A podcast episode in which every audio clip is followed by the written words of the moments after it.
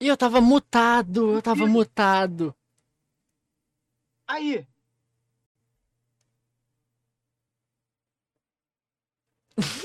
Tá bom. Sorria a Sene. O que a gente aprende quando a gente tá junto. Sene, com qualquer improviso da vida é que, tipo, a gente tem que seguir, tipo, tomar todo ato como se fosse a vida. Vai, só vai. Se não deu muito bom, pode dar muito melhor ali na frente. O que não começou bem pode começar muito melhor. Se a gente recomeçar. Porra, mandei! Exatamente. Caraca, mano! Meu poeta, velho. Fala dele.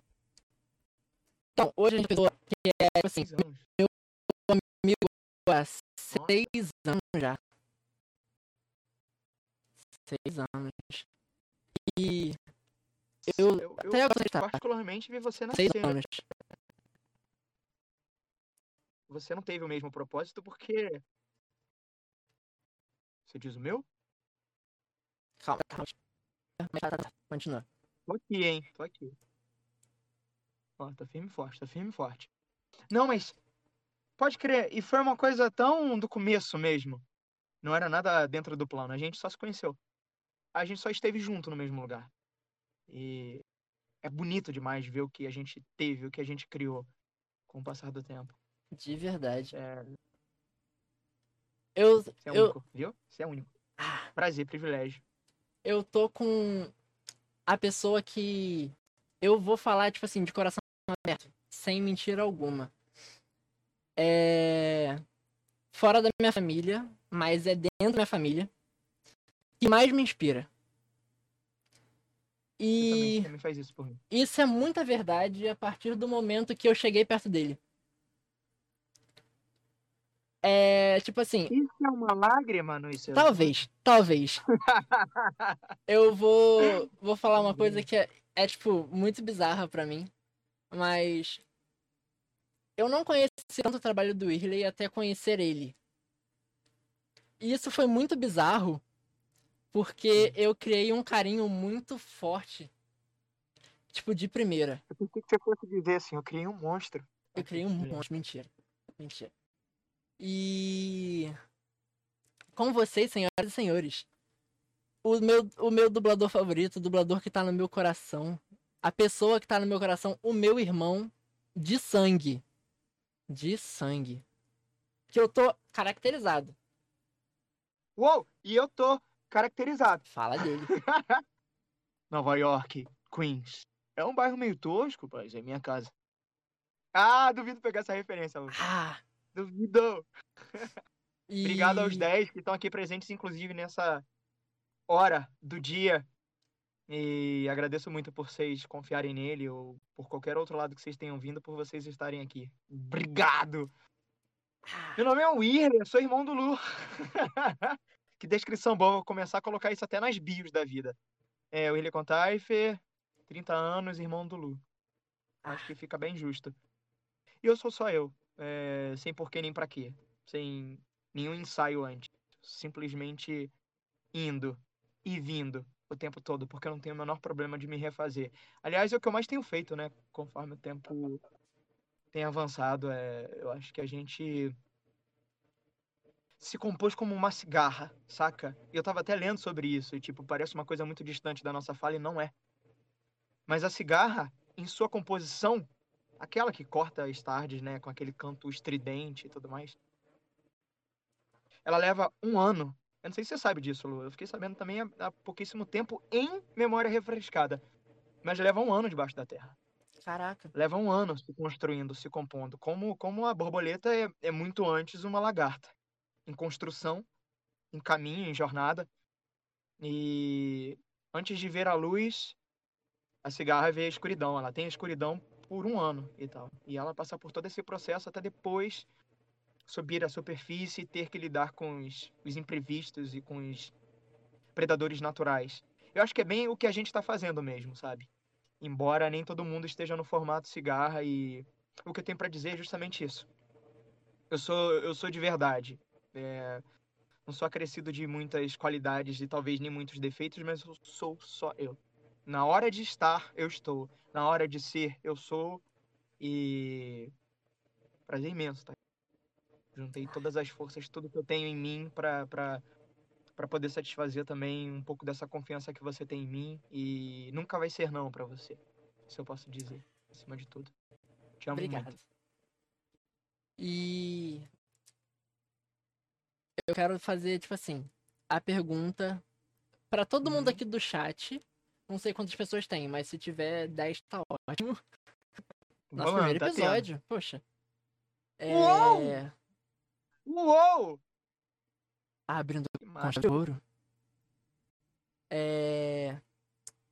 Me fala de quando e de tipo assim, de onde veio o seu interesse pela dublagem e de quando você sentiu vontade de falar assim, ei, é isso que eu quero fazer.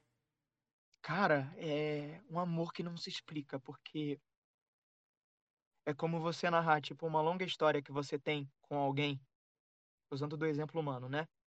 E de repente falar assim. Eu simplesmente saí pra um dia normal, eu simplesmente levantei da minha cama, eu simplesmente juntei as minhas forças e, tipo, caí dentro de mais um dia. E foi tudo menos um outro dia, um dia qualquer. Porque eu topei com a pessoa que, pra mim, hoje significa tudo. Eu carrego muito disso comigo mesmo, né? Porque o meu relacionamento é embasado nisso também. Esse encontro sem previsão. Essa ideia de que eu tava vivendo um dia e, tipo, meu par também. E a dublagem veio pra mim assim. Eu entendo a dublagem, na minha vida, como um encontro, sabe? Como uma idealização, que porventura eu talvez teria com alguma coisa que eu sonharia muito e passei a sonhar. Mas na descoberta, eu quero dizer, sabendo que isso era uma função, né? E que se eu percorresse a jornada do ator, eu poderia me lançar a isso também. Foi justamente como um primeiro amor. Eu componho nas minhas linhas que o meu primeiro amor foi a dublagem. Foi assim, fulminante. E o mais engraçado é que, tipo, a paixão em si, dentro do ser humano, ela tem um tempo. Até que, tipo, dê vez ao amor. Porque é toda aquela combustão. A paixão significa e exemplifica a loucura, as coisas que você faz sem pensar, o passo à frente que você dá, mesmo tipo sendo mais do que um. E o amor sobrevive, o amor é que sustenta, na verdade, as coisas, as histórias, né? E eu digo que eu, tipo, sigo apaixonado por isso. Embora muito mais localizado nessa ideia de que a dublagem hoje é o meu amor. Além de ser minha paixão, é meu amor, né? Estamos passando por um ano de sobrevivência geral, até mesmo na minha função. Eu sou um dos que, galgado num privilégio, eu não vou mentir, sigo em isolamento social quase que absoluto por quase um ano, saindo apenas 2 vezes desde março, quando eu parei, 17 Caraca. Ou 18 de março, parando, tipo, para duas emergências médicas, não, mas uma emergência médica. E no caso, eu atendi a vacinação contra o H1N1, a gripe tradicional, que ano a ano é feita no Brasil. E foram somente as 2 vezes que eu saí. Uma em maio, uma vez, por 20 minutos, para me vacinar. E em outubro, não, em setembro, por uma emergência médica, por uma situação dentária. Eu tô aqui, pausei minha vida. Então, assim... Eu até já me fiz essa auto-pergunta, até em via pública também. Acho que eu tava numa outra live. Mas eu fiz a pergunta e me respondi. O quanto eu amo a dublagem? E aí eu respondo. O suficiente pra ter dito que eu precisava cuidar de mim. Eu precisava cuidar dos outros. Eu não posso seguir com você agora. Mas eu vou voltar. E voltei. Desde junho eu tô gravando de casa. Eu tô gravando... tudo que eu posso fazer, porque nem tudo é permitido, né? Nem todas as paredes estão quebradas para isso, né? Existe o preconceito também, existe a falha de entendimento, existe a ideia de que é somente uma escolha ou uma decisão política, e não é. Basicamente, como disse o Capitão América, e é uma das frases que eu componho para minha vida, acho que todo o tempo, porque de tudo eu faço isso. É a luta de nossas vidas. E não significa lutar por você somente, mas embora lutar por você hoje significa lutar pelos outros. Você se cuidando, você cuida dos outros, né? Sim. E é o que eu tenho feito. É muito louco, né? Então a dublagem pra mim apareceu quando eu tinha 9, 10 anos. Eu tinha uns escritos, quase que uns manuscritos, né? Do começo do século. E lá tinham, tipo, coisas na espécie de diário. E eu tinha escrito lá que tinha ganhado uma revista que falava sobre dublagem. Tinha se tornado a minha seção favorita da revista toda. Ou que eu tinha descoberto no serviço de auxílio à lista o número da Herbert Richards, porque eu ouvi e fui procurar. Eu não sabia se era um homem, se era uma empresa, se era uma escola, mas falava sempre, versão brasileira Herbert Richards. Então era a referência que eu tinha de dublagem. Não se falava de dublagem. Não se tinha dublagem à mesa, forrada como um assunto regular. Não tinha esse papo aberto. E não tinha glamorização, que explica a minha origem na dublagem. Eu não vim pela ideia de querer ser famoso. Na verdade, eu vim ocultado por isso. Eu vim pela promessa natural e clara de que o dublador ele tinha um anonimato. De que ele era um sujeito que exercia o grito de alerta, né? Sobre colocar tudo pra fora. A vida dele fundida. Eu disse fundida! A vida dos outros. E, de repente, você continuava firme, forte. Você mantinha a tua identidade secreta. Era bem uma espécie de Peter Parker. Antes de longe de casa, é claro, né? Mas era basicamente isso. Mas, obviamente, como quase todas as coisas que envolvem a cultura, teve o boom, né? Mas eu sou da classe de 2005. Me tornei dublador em 2005. Eu vou fazer o quê? 16 anos. Foi 2004, tem 16 anos por aí. 2004 eu estudei dublagem. Sim. Em 2005 eu tive minha primeira oportunidade, onde Daniel Marinho segurou a minha mão quando eu já tava sem forças pra continuar. Porque era só não. Era só não. Era não, não, não, não em cima de não. E a vida se compõe disso, né? A vida se compõe o quanto que você consegue apanhar sem cair, sem desistir. Porque isso aqui é uma grande classe, né? A gente tá aprendendo toda hora, todo dia. E os outros também. São nossa sala de aula, né? Do que a gente deve e não deve fazer. E aí, rapaz, dia 28 de maio de 2005, me lancei, me projetei e fez parte do longa-metragem épico que foi diretamente para VHS e DVD, o Cruzada. Eu sou velho, viu? Mas os meus cabelos loiros ocultam tudo em mim. É, rapaz, aproveitar, né? O cabelinho tá soltinho. Você lembra desse boné aqui? Lembro. Outro dia eu tava olhando minha gaveta de boné, aí eu falei, meu Deus, tinha um boné que eu tinha dado pra alguém. Aí eu... Eu acho que eu tô passando pela mesma coisa, eu te dei um boné também, não dei? Deu. Sabia? Tava aí. Também tava procurando. E aí isso o que acontece nas melhores famílias. Nós trocamos boné. Troca de boné. Troca de boné. Cara... Veio, tipo assim, passaram, tipo, muitos anos. Até o momento que veio o boom da tua carreira de dublador, que foi com Michelangelo.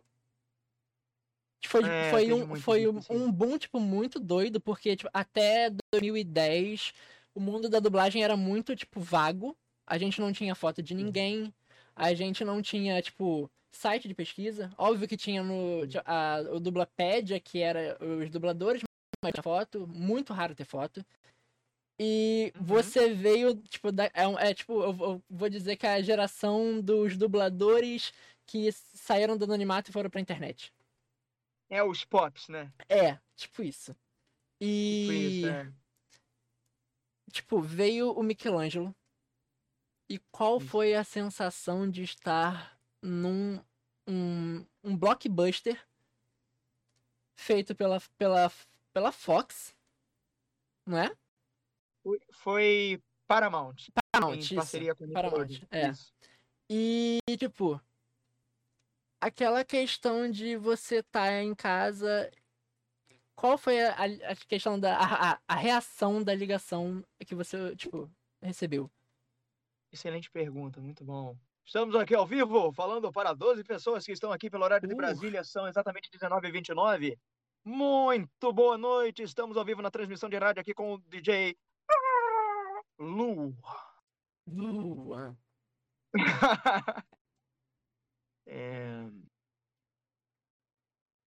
muito bom isso, porque tipo, foi o primeiro paralelo próximo, presente ou contínuo que me fez falar com diversas classes, com diversos grupos.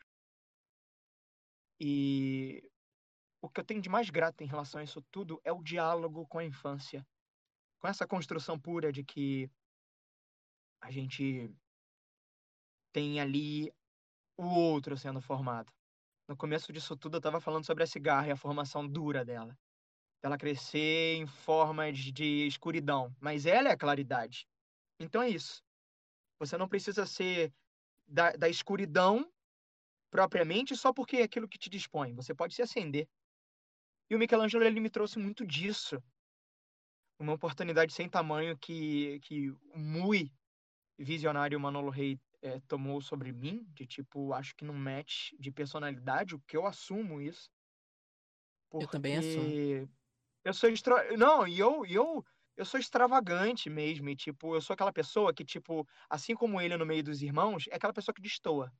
É aquela pessoa que tipo tá fazendo uma careta, que tá tipo fazendo uma graça, que tá rindo, que tipo, todo mundo tá sério, eu tô querendo rir, tá me dando crise de riso, tipo, gente, desculpa. E, tipo, sabe, tipo, explode, porque é basicamente isso, é bem de verdade. O Michelangelo assumiu esse boom.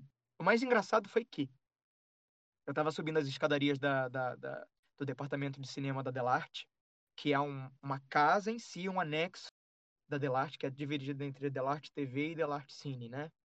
Onde a Cine é de cinema. E eu tava indo pro departamento de cinema e, tipo, tinha uma coisa pra fazer lá que, na verdade, era o trailer.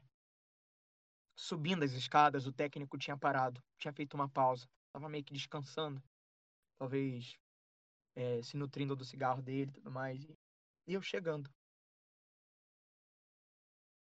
IF.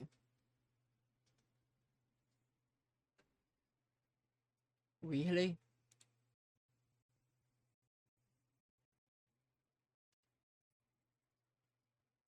Opa!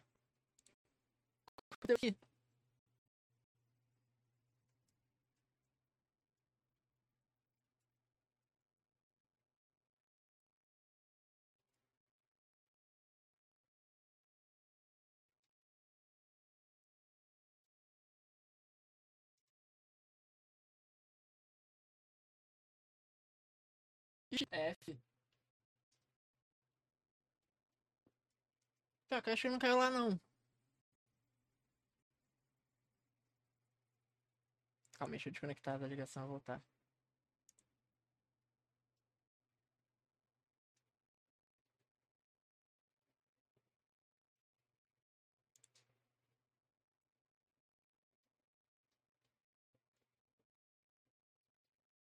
Ih, rapaz.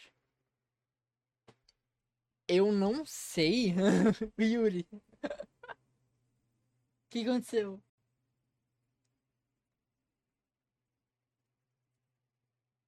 Deixa eu fechar o Discord e abrir de novo.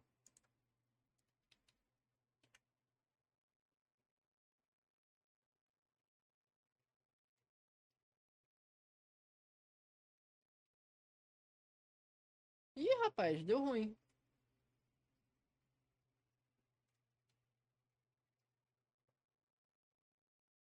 É, caiu.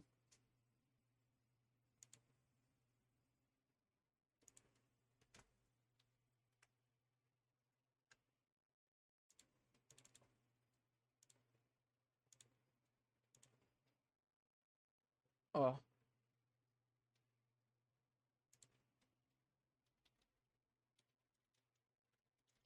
F. F, família, F.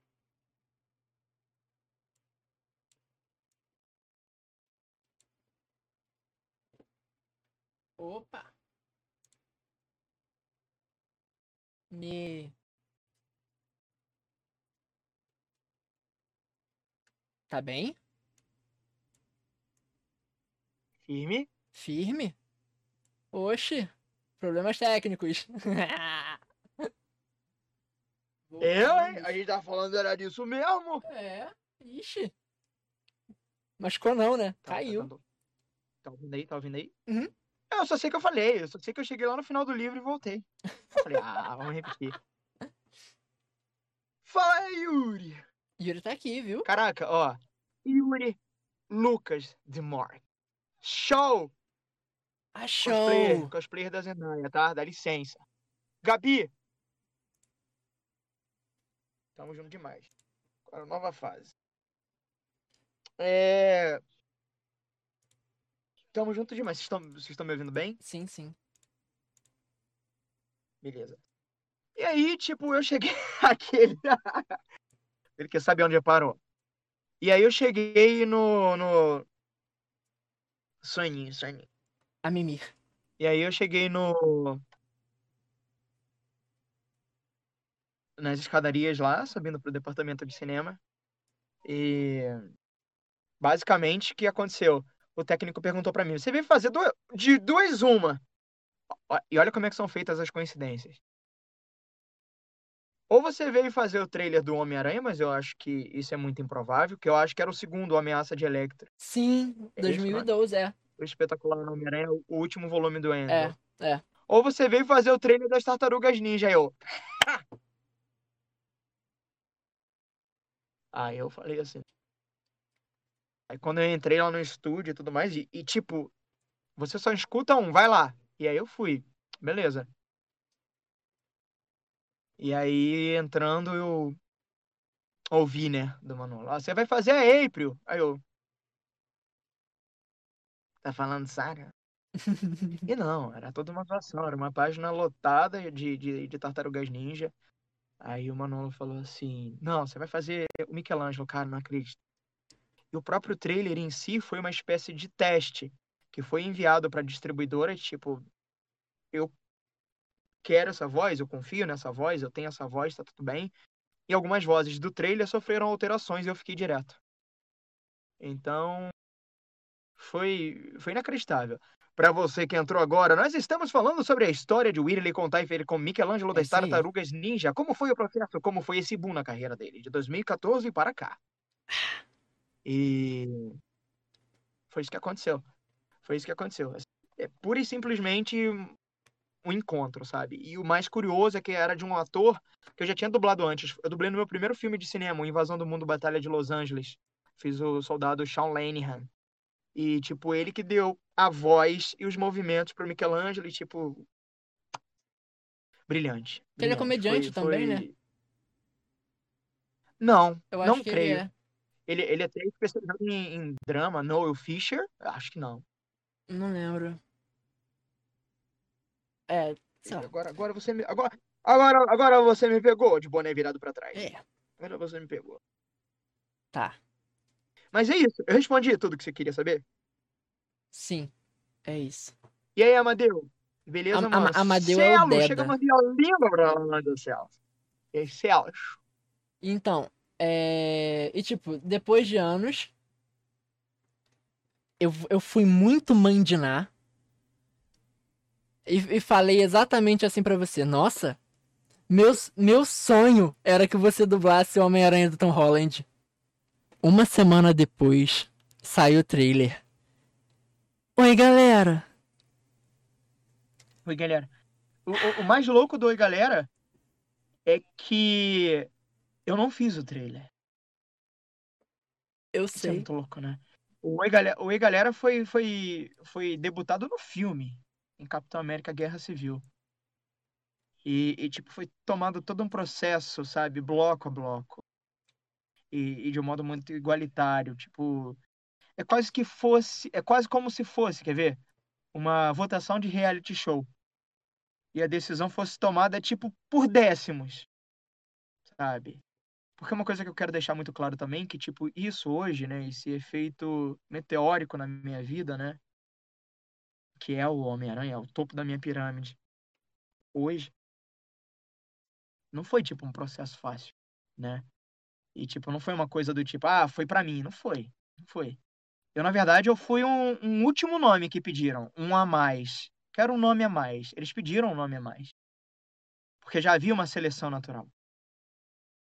3 atores já estavam concorrendo pro personagem. E é muito louco. Eu nunca imaginei que eu fosse fazer parte disso. Estava até torcendo. Pelos atores, que seria muito justo se fosse qualquer um deles. Assim, 3 atores de muita excelência. mas curiosamente me ligam depois de um tempo, horário com o Sérgio Cantu, e eu quase não gravava com o Cantu, e era um teste de cinema. Gelei, absolutamente, absurdamente, cara. Um ídolo, sabe? E meti o pé também, né? Aí cheguei lá e subi os andares, e quando eu entrei lá era tipo, ele me mostrou a folha. Teste para Peter Parker / Homem-Aranha. Ah, que lindo. Oi, galera. Adriana fez pra mim. Adriana é minha irmã. Adriana que tá aí, eu acho. Oi, galera. O quê? A Adriana está aí? Sim, ela me seguiu. Gabi. A Gabi falando aqui. Sou uma grande fã sua. Queria conhecer você um dia. Tá falando com você, Luan. Responda, menina.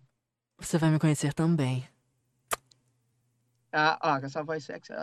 Esse menino aí, cara, é o terror da vizinhança dele. Agora não, porque ele tá casando. É verdade. Obrigado, Gabi, que honra. Estamos juntos. Oi, sumido! Olha lá, os Celos lá. Ó. Aí que a gente mostra de onde é. Olha lá, geração Caxias. A gente sabe quem são de verdade. É esses daí. Isso, né? E... tipo assim... sim. Qual foi a sua principal... como é que você percebeu que a sua personalidade era tão do Peter Parker? Igual é hoje. Que você sabe disso. Eu não assumo muito esse o match de personalidade. O Peter...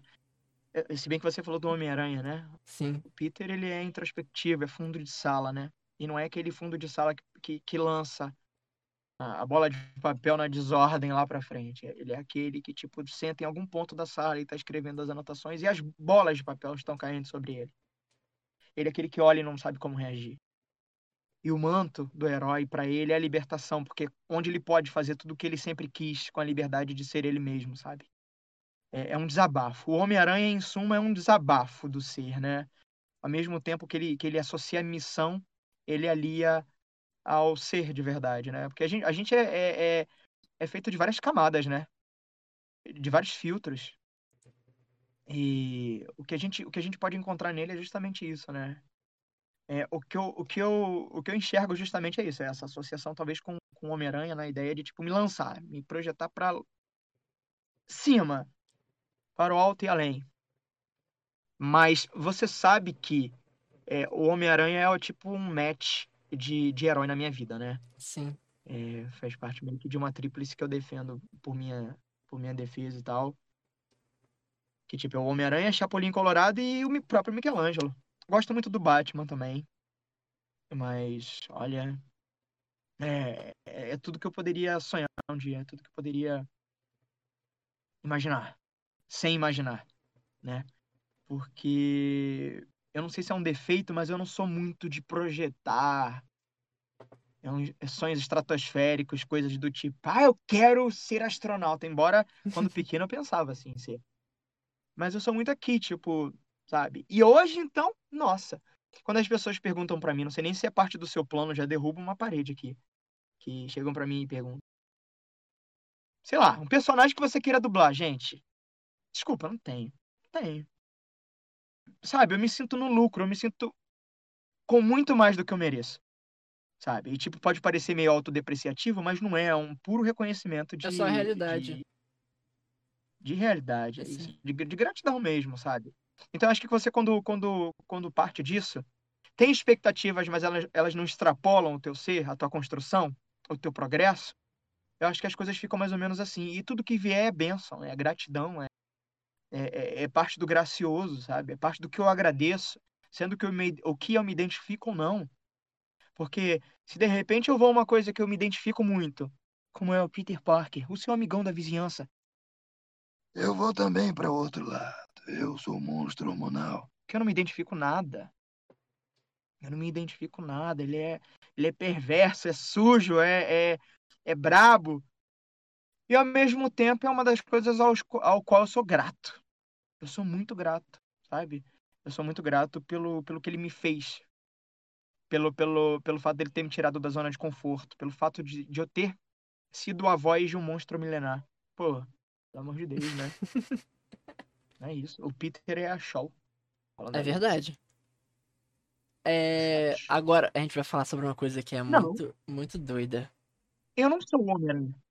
Ah, uhum, não. Não pegou o meme. Você é dublador, imitador, imitador que a gente sabe. Tá bom. E você é apresentador do Carnavalizados.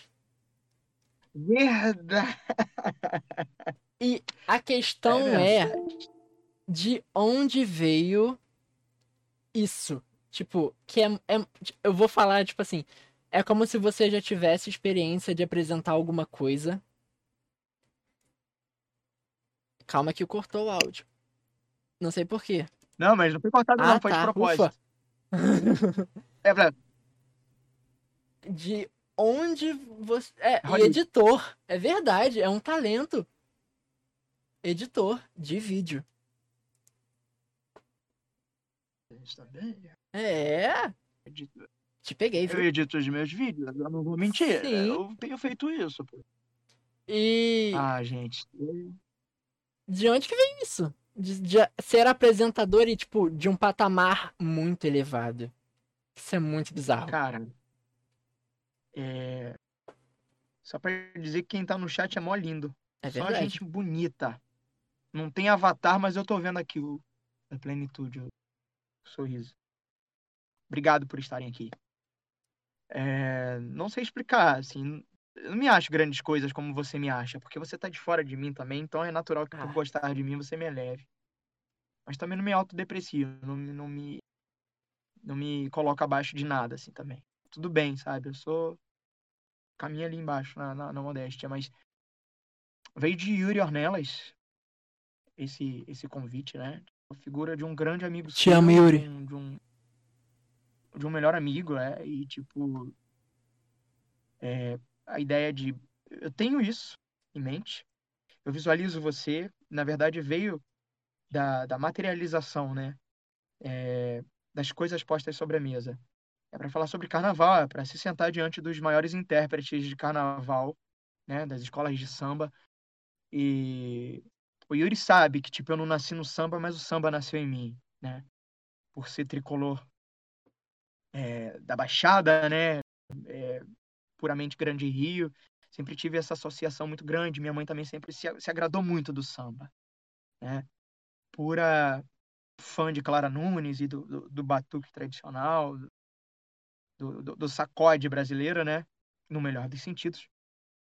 Isso estava em mim, né? Eu era o cara que contava quesito, sabe? Em apuração, porque meu avô tradicionalmente comprava o jornal e vinha a tabela para você preencher. Então eu ficava igual os presidentes nas mesas do sambódromo, preenchendo nota e torcendo pela minha escola. E passava nervoso, como quem passa com final de futebol e coisas assim. Eu nunca me agradei tanto de futebol, sempre fui ladeira abaixo, né? Tanto que é muito engraçado, que tipo, eu tentei basicamente de tudo. Ser atacante, zagueiro e tudo mais. E aí ficava como goleiro, né? Que era o que meu pai era e tal, e até pra dar essa sequência.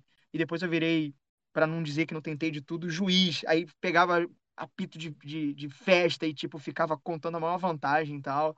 Fui xingado? Fui. Tradicionalmente devem quebrar esta outra parede. Não xinguem os árbitros, eles têm mães. É verdade. Seus filhos das mães de vocês. Eu muito respeito. O próprio Yuri é árbitro. Né? Foi um dos mais jovens da confederação. E ele me convidou para ser parte disso e, tipo, é muito louco, porque eu tive que me desconstruir. Primeiro porque eu não acreditava em mim como apresentador. A não ser que fosse uma coisa muito intimista, a ponto de eu comigo mesmo falando das coisas que eu tinha o hábito de falar. O que ainda nem tenho feito, mas é parte de um projeto, pró-YouTube, né? E, tipo, tinha que entrar entre os bambas, sabe? Ser um batuqueiro, mas que não fosse personagem. Porque o que eu componho ali não é a ideia de, tipo, um sujeito que está sentado para fazer a graça de um bamba sem propriamente ser, sem conhecer a causa e tal, né? E, tipo, também assumir a frente tradicional que poderia haver de preconceito também, né? Porque quem estava ali era um homem branco, diante dos caras que, em suma, né, são intérpretes negros. O samba, né, tem no berço a negritude, né, que é feita da raiz, a raiz de todos nós. Então, como você se colocar de um modo que, tipo, também não fosse desrespeitoso, mesmo que você não se colocasse assim? Como se fosse somente a tua verdade, a tua boa vontade impressa ali. Então, é claro que, tipo, questionaram muito. Pessoas que, principalmente, não entendiam o conceito e a ideia de que era uma casa aberta, era uma sala disposta em câmera, onde, tipo, eu tava recebendo em casa alguém que eu amo, alguém que eu bato palma e cabeça e que, tipo, eu sou muito fã, sabe? Pô, um artista, artistas que não são valorizados, que não são apenas um fevereiro ou março, e agora julho, né, como vai ter no Rio de Janeiro, carnaval em julho também, somente ano que vem, graças a Deus, por um lado. Bem. Pelas pessoas que precisam é o dilema, né? Porque tem as pessoas que dependem disso. Sim. Mas como não ofender, como não ferir as pessoas num tempo onde todo mundo está muito inflamado? E onde as rédeas finalmente estão sendo capturadas de novo, sabe? Porque, como diz um samba, inclusive, do Paraíso do Tuiuti, uma escola da qual eu sou bem fã, foi título, inclusive, do Carnaval Icônico de 2018, onde eles perguntam no próprio título da música: meu Deus, está extinta a escravidão? E não está. As correntes não estão quebradas, sabe? Então, assim, o que eu digo é a pura identificação que eu tenho. É isso aqui, que não é parte de um controle, não é um editor, não foi uma coisa programada do tipo, eu vou fazer isso, eu vou ter bigode, eu vou ter um cabelo até o ombro, eu vou ter olhos azuis. Não. Eu sou parte de uma concepção de DNA, sou uma criação, muito mais do que uma projeção. Mas por dentro eu tenho todas as cores, né? Tipo, o meu lugar sempre foi com as minorias. Sempre, sempre. Minha melhor amiga, no tempo de moleque, era negra e era meu amor, meu xodó. Meus amigos gays a rodo, sabe? O arco-íris, sabe? O arco-íris que vive dentro de todos nós, bate palma pra essa gente, é que dá cara a tapa todo dia por serem elas próprias. Exatamente. Agora estamos vivendo uma convivência, né, com os trans também. Que dificuldade da gente deixar o outro ser o outro, deixar ele ser o que ele nasceu pra ser, sabe? Tipo, como se fosse contagioso, como se a ideia de que o outro não pudesse ser o outro porque isso te atinge, sabe? Atinge é o caralho, sabe? O que atinge é você deixar de viver por causa disso, entendeu? Mas isso é um atraso natural que equivale à mesma pessoa que atende a mesma escola que você, que se senta junto de você na escola e que não consegue aprender. E que não consegue aprender porque às vezes não quer aprender. Ela quer o pós-aula, ela quer zoar com os amigos. E repete. Por isso a importância de você fazer os seus deveres de casa, de você assumir as suas classes para si, de você se aprofundar junto do mestre, junto de quem realmente está querendo compartilhar com você. E às vezes o mestre está sentado do teu lado. Então que eu vejo exatamente isso, sabe? Da mesma forma sobre a visão que as pessoas têm sobre a religião, sabe? O preconceito contra as religiões de cunho afro, né? A Umbanda, o Candomblé. Gente, é só não ser. É só não pertencer.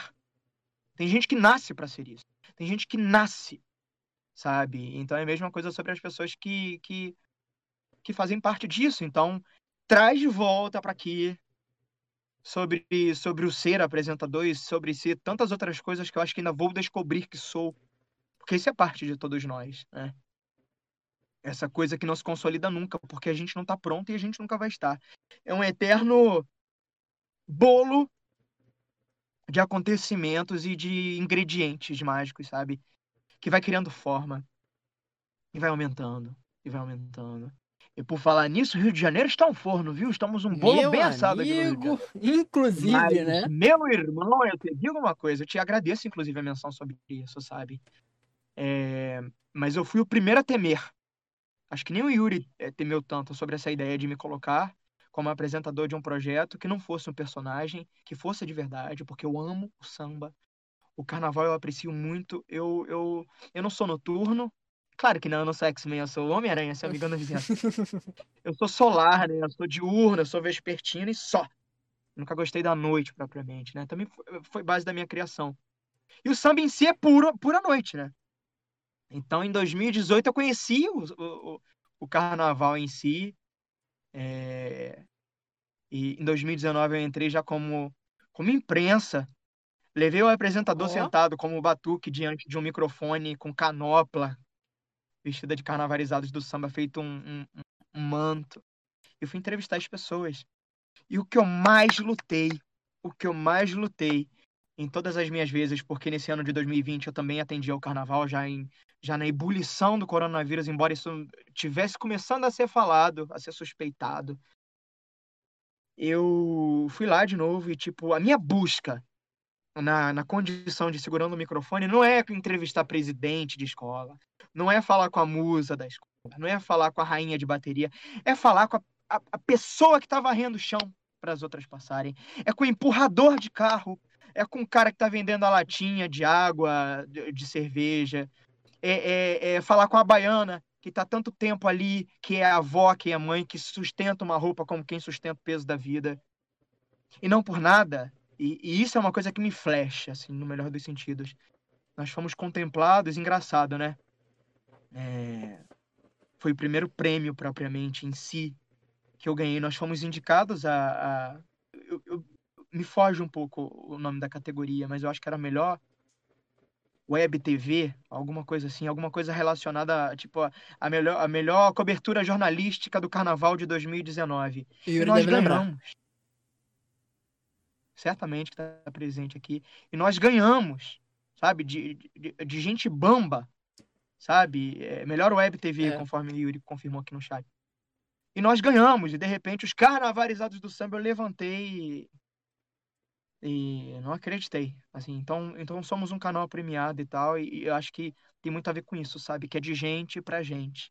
Não existe esse elitismo, na verdade é quebrar os tijolos mesmo para que eles estejam meio que à altura de todos os pés, sabe? É aplaudir e ver chegar a mulher do alto do morro que desce para ser coroada rainha no chão, sabe? Porque ela olha da avenida pro alto e ela vê as pessoas aplaudindo todo o cortejo, toda a ideia do desfile, e ela fala, eles estão me aplaudindo, sabe? Eu, mãe, vó, o que foi, é tocante, né? É tocante. Eu fico puramente emocionado, porque é gente, né? É gente de verdade, e só Deus sabe o que é ser resistência. Eu sou parte da resistência no país também. Entendo muito bem sobre o que é a gente virar... muito além da pessoa, né? Virar um produto, né? Do qual as pessoas dizem se serve ou não, né? Então é puramente o que a gente tem que levar para aprender. É isso. E o que eu tenho na minha vida é puramente isso. Onde você me ver pousado, porque como dizia minha avó e ainda diz, agradeço por isso. Quando eu falava assim, vó, eu não vou para muito longe. É curioso, mas, eu tenho um voo, eu sou diferente das outras pessoas, quando eu tive essa constatação, sabe? E eu falei assim, vó, eu não sou igual os outros, assim, quando eu nem sequer poderia imaginar que, me perdoa, vai vazando um pouco aqui, mas é porque é de verdade. Mas é basicamente isso, sabe? Você se compara, você se mede muito pelo que o outro é, pelo que o outro faz, porque o outro faz, por que eu não faço, ele tá fazendo, será que eu tenho que fazer igual, todo mundo tá fazendo igual? E eu compartilho com vocês, é o oposto, é o diferente, é o que ninguém tá vendo, falando, fazendo. E o que acontece puramente é basicamente isso. Eu fui me queixar uma vez falando com a minha avó, e eu falei assim, vó, sabe, as pessoas ao meu redor, elas voam pra muito longe. E minha avó, no alto da sabedoria ali, né? Ela falou assim, meu filho, você também tem asa. Só que a sua asa é cotó. Pequenininha. Você voa, mas você volta rapidinho. Mas não quer dizer que você não voa igual aos outros. Você voa também. Então eu queria compartilhar isso pra vocês também. Somos 16 aqui nesses quase 50 minutos de gravação. Que as pessoas vão tentar mirar vocês, não pra tentar às vezes projetar um abraço, para poder indicar a vocês que vocês são parte do que elas estão sinalizando como olha para mim, obrigado. Às vezes elas tentam levantar a mão e chamar a sua atenção para mirar em você, para tentar te acertar, para cortar aquilo que te sustenta aqui de trás. A tua asa, sabe? Porque elas são isso. Porque elas não voam. Porque elas não entendem sobre o voo. E às vezes vocês estão se colocando diante delas, mas vocês estão em voo absoluto, sabe? Em voo plano. Então, o que eu tenho pra dizer é basicamente isso, sabe? Como eu coloco tradicionalmente, sejam sempre super heróis. É isso. Você falou... Fazer que nem a Sandra Nemberg. Eu chorei muito. Eu precisei sair, precisei tomar uma água. Deselegante. Boa tarde. Boa tarde. Quem chegou no chat? Sejam bem-vindos, eu tô com o Willian Contaife. Sandra Nemberg, queria mandar um beijo pra Sandra Nemberg. Se a Sandra Nemberg estiver aqui no chat também. Sandra Nemberg foi minha inspiração pra fazer... Caraca, voou aqui, graças a Deus que eu tô sozinho. Foi inspiração pra fazer Glee, mané. Eu fiz a Unique pensando na Sandra Nemberg. Sério? Quem você está chamando? Como é que a Glee fala? Ah, vou ter que lembrar. Como é que a Unique falava? Quem você está chamando de cara? Eu não sou um cara. Aí, tipo, o cara perguntava pra ela. Ah, não. E você é o quê? Aí ela, no alto da bata apertada dela, no salto, né? Eu sou uma mulher negra e com atitude. Inesquecível. Dá licença. E o Nick foi uma das melhores coisas na minha vida, mané. Eu subia no salto mesmo pra fazer, sabe?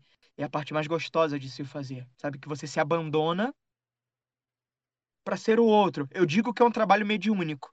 Que você empresta teu corpo pra alma do outro entrar e você manifestar o que ele tem pra dizer. Então você ri o riso do outro, você chora o choro do outro, você grita, você vive, você morre, você mata, ressuscita e socorre. É muito louco. E eu tô virando o Eminem, tô rimando, hein? Inclusive, eu quero muito te agradecer por você ter feito, tipo assim... uma parte de mim muito forte, porque Glee foi uma parte de mim, e a Unique, inclusive, foi muito... Ela em si é inspiradora pra qualquer pessoa que seja... que conheça o ramo LGBT, porque eu já vi muita gente, eu tenho muitos amigos que são, por conta do meio do K-pop, então isso tirou pra mim muito dos preconceitos que eu tinha. De verdade. E Glee foi uma estrutura que criou pra mim uma... me tirou da minha consciência e me botou na consciência das pessoas que passam por isso. Claro. E você fez parte disso. É simples se você pensar. Então... eu agradeço muito. Isso é muito doido. E... tipo, muito isso.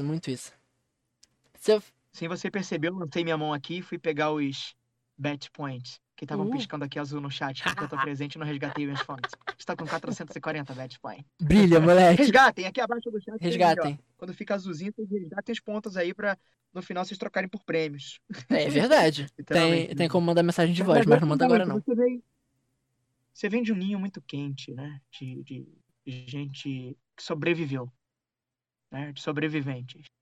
O que eu costumo dizer, e disse pra minha mãe aqui antes de assumir a reta, para vir para cá conversar com vocês, né? Porque é uma conversa em plural, não somos só nós dois. E ela tava lá dizendo sobre o quanto ama vocês, assim, tipo... E é basicamente isso. E eu falo, é uma conclusão, né? Sem concluir. Vocês são família para mim. É família estendida, como tem muitos da minha família aqui também.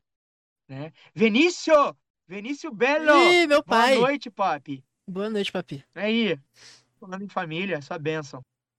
E... falou, deixa abençoar. Eu ouvi. Sou capaz de ouvir.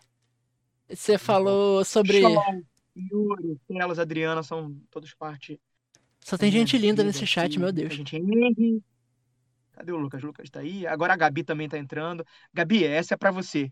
Lu, me permita. Fala. Harry, eu tô sentindo meu dente nascendo aqui. Eu não quero virar um vampiro. Eu não quero virar, Clary.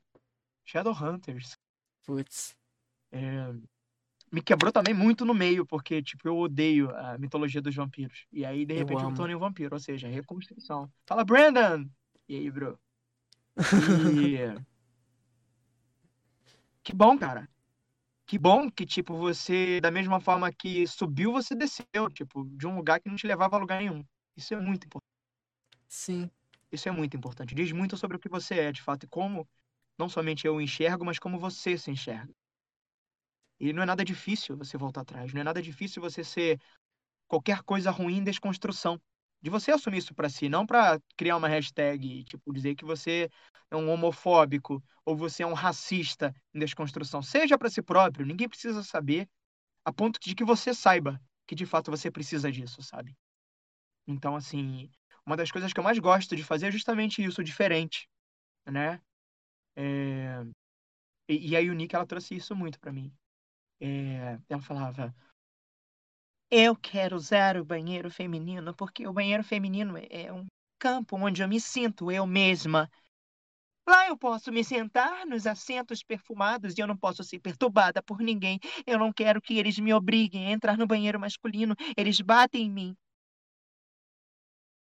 Eu lembro que... Arrepiei. Me machucado. Eu também. Sabe por quê? Porque é pra mim fácil, entre aspas, ou pra você. Fácil pra mim reproduzir uma fala e você ouvi-la. Mas imagino que é viver isso. Sabe? Você redesenhar aquilo que já veio desenhado, sabe? E, tipo, a gente é um quadro negro mesmo. A ponto de que, tipo, o giz que você vai colocar, a história que você vai contar é parte tua. Ué, é teu. Quem quiser se sentar diante dele pra aprender com você, que sente. Sim. Se não, tchau, tem outra ali do lado. E outra aqui, outra aqui. Então, o que eu enxergo é basicamente isso, sabe? Não é nada difícil falar sobre o outro. Da mesma forma que alguém pode segurar o braço e falar, dói muito aqui, mas dói muito. Você não faz ideia do quanto dói. E tipo, porque não dói em você, tu vem e fala, não acredito nisso, não acredito que existe essa dor.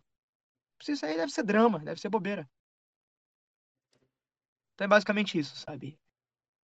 A vida é muito expressa pra gente ter que aprender tanto. Por isso que a gente sai dela sem saber 1% do que deveria, né? Que é tanta coisa, sim, né?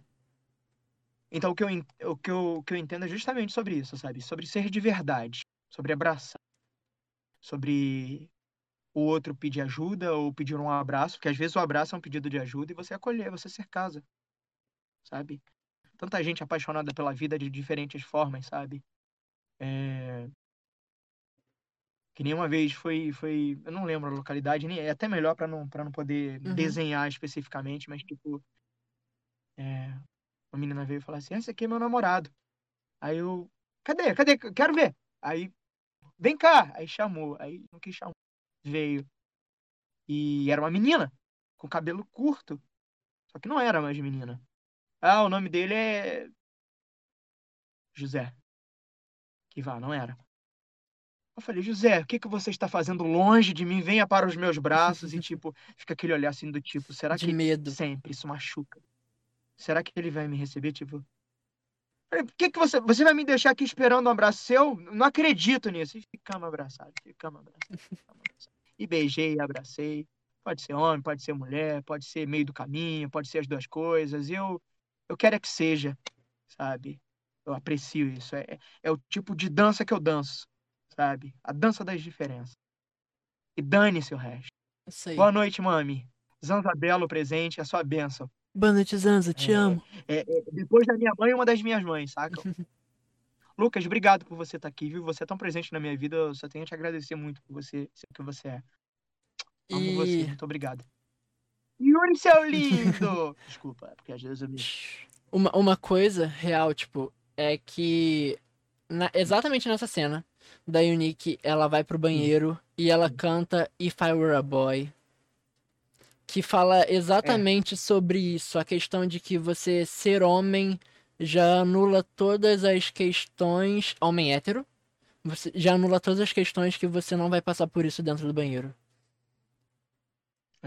E isso é muito doloroso de assistir. A cena dela passando muito por situações dentro do banheiro. E... Ela entra com peruca. Sim. E caras estavam à espera dela porque sabiam que ela ia sempre no mesmo horário, qualquer coisa assim. E arranca e tá com... Não, por favor. E aí joga a peruca dentro do vaso e ela... E era exatamente esse o som que o Alex Neal colocou.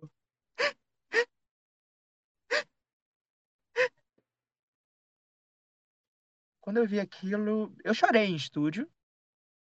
Eu chorei em estúdio porque machucou muito, machucou muito. Porque se não é a roupa que te veste nessa existência, é a que veste milhões de pessoas, né? E, sinceramente, se eu pudesse escolher algumas coisas que fossem de cunho próprio, eu escolheria mundialmente, globalmente, sobre empatia. Né? Eu acho que isso daí derrubaria tantas outras coisas que são pré-existentes, sabe? Porque se você tem empatia, eu acho que muita coisa vai embora. Né? Talvez até o preconceito. Talvez, porque é toda uma questão de conhecimento, de sabedoria, né? Porque o preconceito nada mais é a tua rejeição sobre uma coisa que você não entende. É um preconceito. Tanto que na palavra desconstruída é um pré-conceito. É uma coisa que você pensa previamente, sabe? Que nem era, tipo, os encontros dos homens da caverna. Que hoje a gente carrega essa ideia de que o santo não bate, como a gente popularmente fala, sobre você olha para uma pessoa e você sente que não gosta dela sem ela ter feito nada. Porque a gente traz no DNA que o homem da selva, assim como a mulher também, não sabia quem era quem. Eram selvagens. Não eram dispostos de civilização. Nem de civilidade. Então, eles tinham papo de 3, 5 segundos para que quando olhasse alguém entrando no território deles, que eles tivessem nesse tempo a percepção se eram amigos ou inimigos. Olha isso, que interessante. Então, tipo, eu topei com você, nunca te vi. Eu paro, então leva mais ou menos esse tempo para você formular alguma coisa sobre alguém. Dado que vem primeiro é o jeito, é a roupa, é o que ela traz no rosto, ou no pensamento, se bem que no pensamento, né? Então é basicamente isso. E aí o Nick foi uma grande escola, foi uma crença que pelo menos 3, 4 pessoas colocaram sobre mim, acho que 5, por incrível que pareça. Que o elenco já se encontrava assim num limite, tipo, precisava de uma voz nova para uma personagem que tinha acabado de chegar. Uma personagem porque eu considero ela mulher. Sim. Mas eu falo um personagem. Muita gente fala, ah, você fez a personagem. É, tudo bem, a pessoa que tá falando, mas eu falo o personagem. Os personagens que eu faço. E é aceitado também, né? E, caraca, mano. Nossa, muito bom, muito bom. Foi naquele episódio, foi no primeiro episódio que ela cantou Boogie Woogie. Não, mas... Boogie Woogie não, Ela cantou uma que é solo também. Since I was a young boy, I played a silver ball. Na na na na na. As I came, na na na. Can't be swing. Na. E no, nessa outra aí, nossa, quando ela volta no final... I'd be with you with my bad day. Ta-da, ta-da, I can't wait to... E ela, tipo, a câmera rodando. Que maravilhoso aquilo, cara. Amo o Unique de paixão. Melhor personagem. Tem até que fazer mais vídeos dela, dublando coisas dela, pra ela ser relembrada. Acho digno, inclusive. Eu também acho. A gente chegou na questão que eu ia fazer essa pergunta, só que, tipo assim... Eu fiquei... Qual contexto eu vou botar? Lua, faça um pedido. 1 hora de live.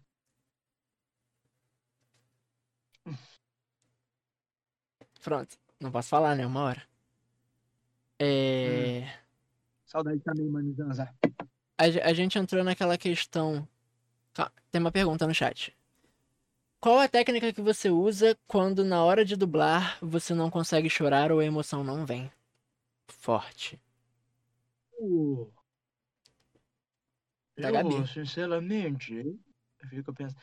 Gabi, meu amor, obrigado por você estar aqui, bebê. Obrigado mesmo. Qual a técnica que você usa quando na hora de dublar você não consegue chorar ou a emoção não vem? Eu posso ligar para um amigo. Eu tenho direito a fazer uma ligação. Eu tenho direito a pedir ajuda de universitários, talvez? Ok, vou responder. Como não é uma arte visível, na verdade ela é invisível, tudo que parte de mim, tudo que fica de mim, o carbono ali é minha voz, então é tudo emulado propriamente. A consequência de eu molhar meu rosto ou não é tipo uma coisa que eu carrego ou não. alguns trabalhos inevitavelmente. Se você emula, porque muita gente tem isso. Quer ver? Três coisas. Você vê alguém abrindo a boca. Normalmente, você pode vir abrir boca também. A pessoa tá com sono. Você abre a boca também. Pegou no pulo. A pessoa, sei lá, a pessoa tá passando mal. Tá colocando alguma coisa pra fora. Você... Eu, pelo menos, eu tenho esse reflexo. Eu vejo alguém assim, nossa senhora, acaba comigo. Eu tipo, não tenho estômago. E o choro? Do tipo, você vê alguém chorando, você começa a chorar também. Sei lá, é quase que humano isso.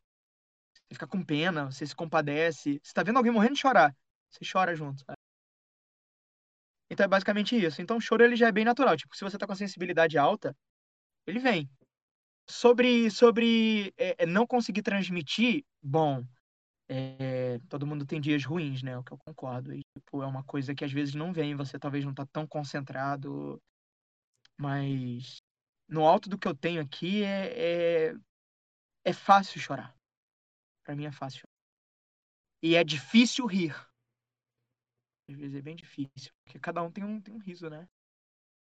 E eu rindo, você tem que ver. Eu sou aquela pessoa que não ri normal, igual gente normal. Cara, rapidão. Cris maluca, bebê. Beijo na mami santinha.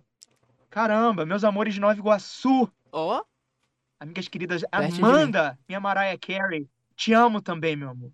Te amo também. Obrigado por você estar aqui. Obrigado mesmo, viu? Eu tenho muita sorte de ter você na minha vida. De ter vocês. Olha só tão os nossos aqui. É só de verdade, ó. Pô, pelo amor de Deus, caraca. E valioso isso, sabe? E basicamente você vê a cena e tipo, vem, a emoção vem. Eu juro pra vocês que a emoção vem. Tipo, chora. Não é tão dinâmico quanto algumas pessoas que testavam teu conhecimento em artes, em teatro. Tá, você é ator, vamos ver, chora aí. Não tem aquelas coisas clássicas, né? Uhum. E ignorantes também. Mas, tipo, vem, simplesmente vem. E aí, quando você não sentiu da primeira vez, você pede pra assistir a cena mais uma vez. Pra você sentir. É obrigação sua sentir, não só entender, sabe? Porque você sentindo faz o outro sentir. E é o nosso trabalho. A gente deixa essa impressão de que o outro em si, sabe, vai levar isso. É um condutor, né? Quantas vezes as pessoas ouvindo a nossa voz, tipo, sentiu raiva, ou prazer, sabe? Ou felicidade, ou tristeza, ou excitação. Isso também acontece. Né? Então, isso aí. Espera aí pra eu ver. Tô falando aí no chat aí. Exatamente. Ele disse: se é ator, chora aí pra eu ver. Eu ouvi muito isso, né? É lente. Piada interna. Povo, é complicado de entender. Então, não tem atriz, né? Só atriz. Cara, você tem que ver. Você tem que ver esse menino fazendo um TikTok. Eu posso falar esse nome aqui? Pode. Posso, né? No YouTube que não pode, infelizmente. O TikTok ele fazendo a moça que falou que tinha feito a novela Maria do Bairro. Eu não quero Silvio Santos. Nossa, esse menino, meu Deus do céu. Eu também escolhi Tia Mãe, me nota. Pessoa maravilhosa. Outra de verdade. Né, Shaw? Shaw é a melhor de Euphoria. Shaw é incrível. Shaw fica fazendo as coisas... Eu tenho notado as coisas. Tipo, a maquiagem borrada. Nossa, ela toma. Fiz bem. Desempreguete também. Eu tenho 10 anos. Por aí.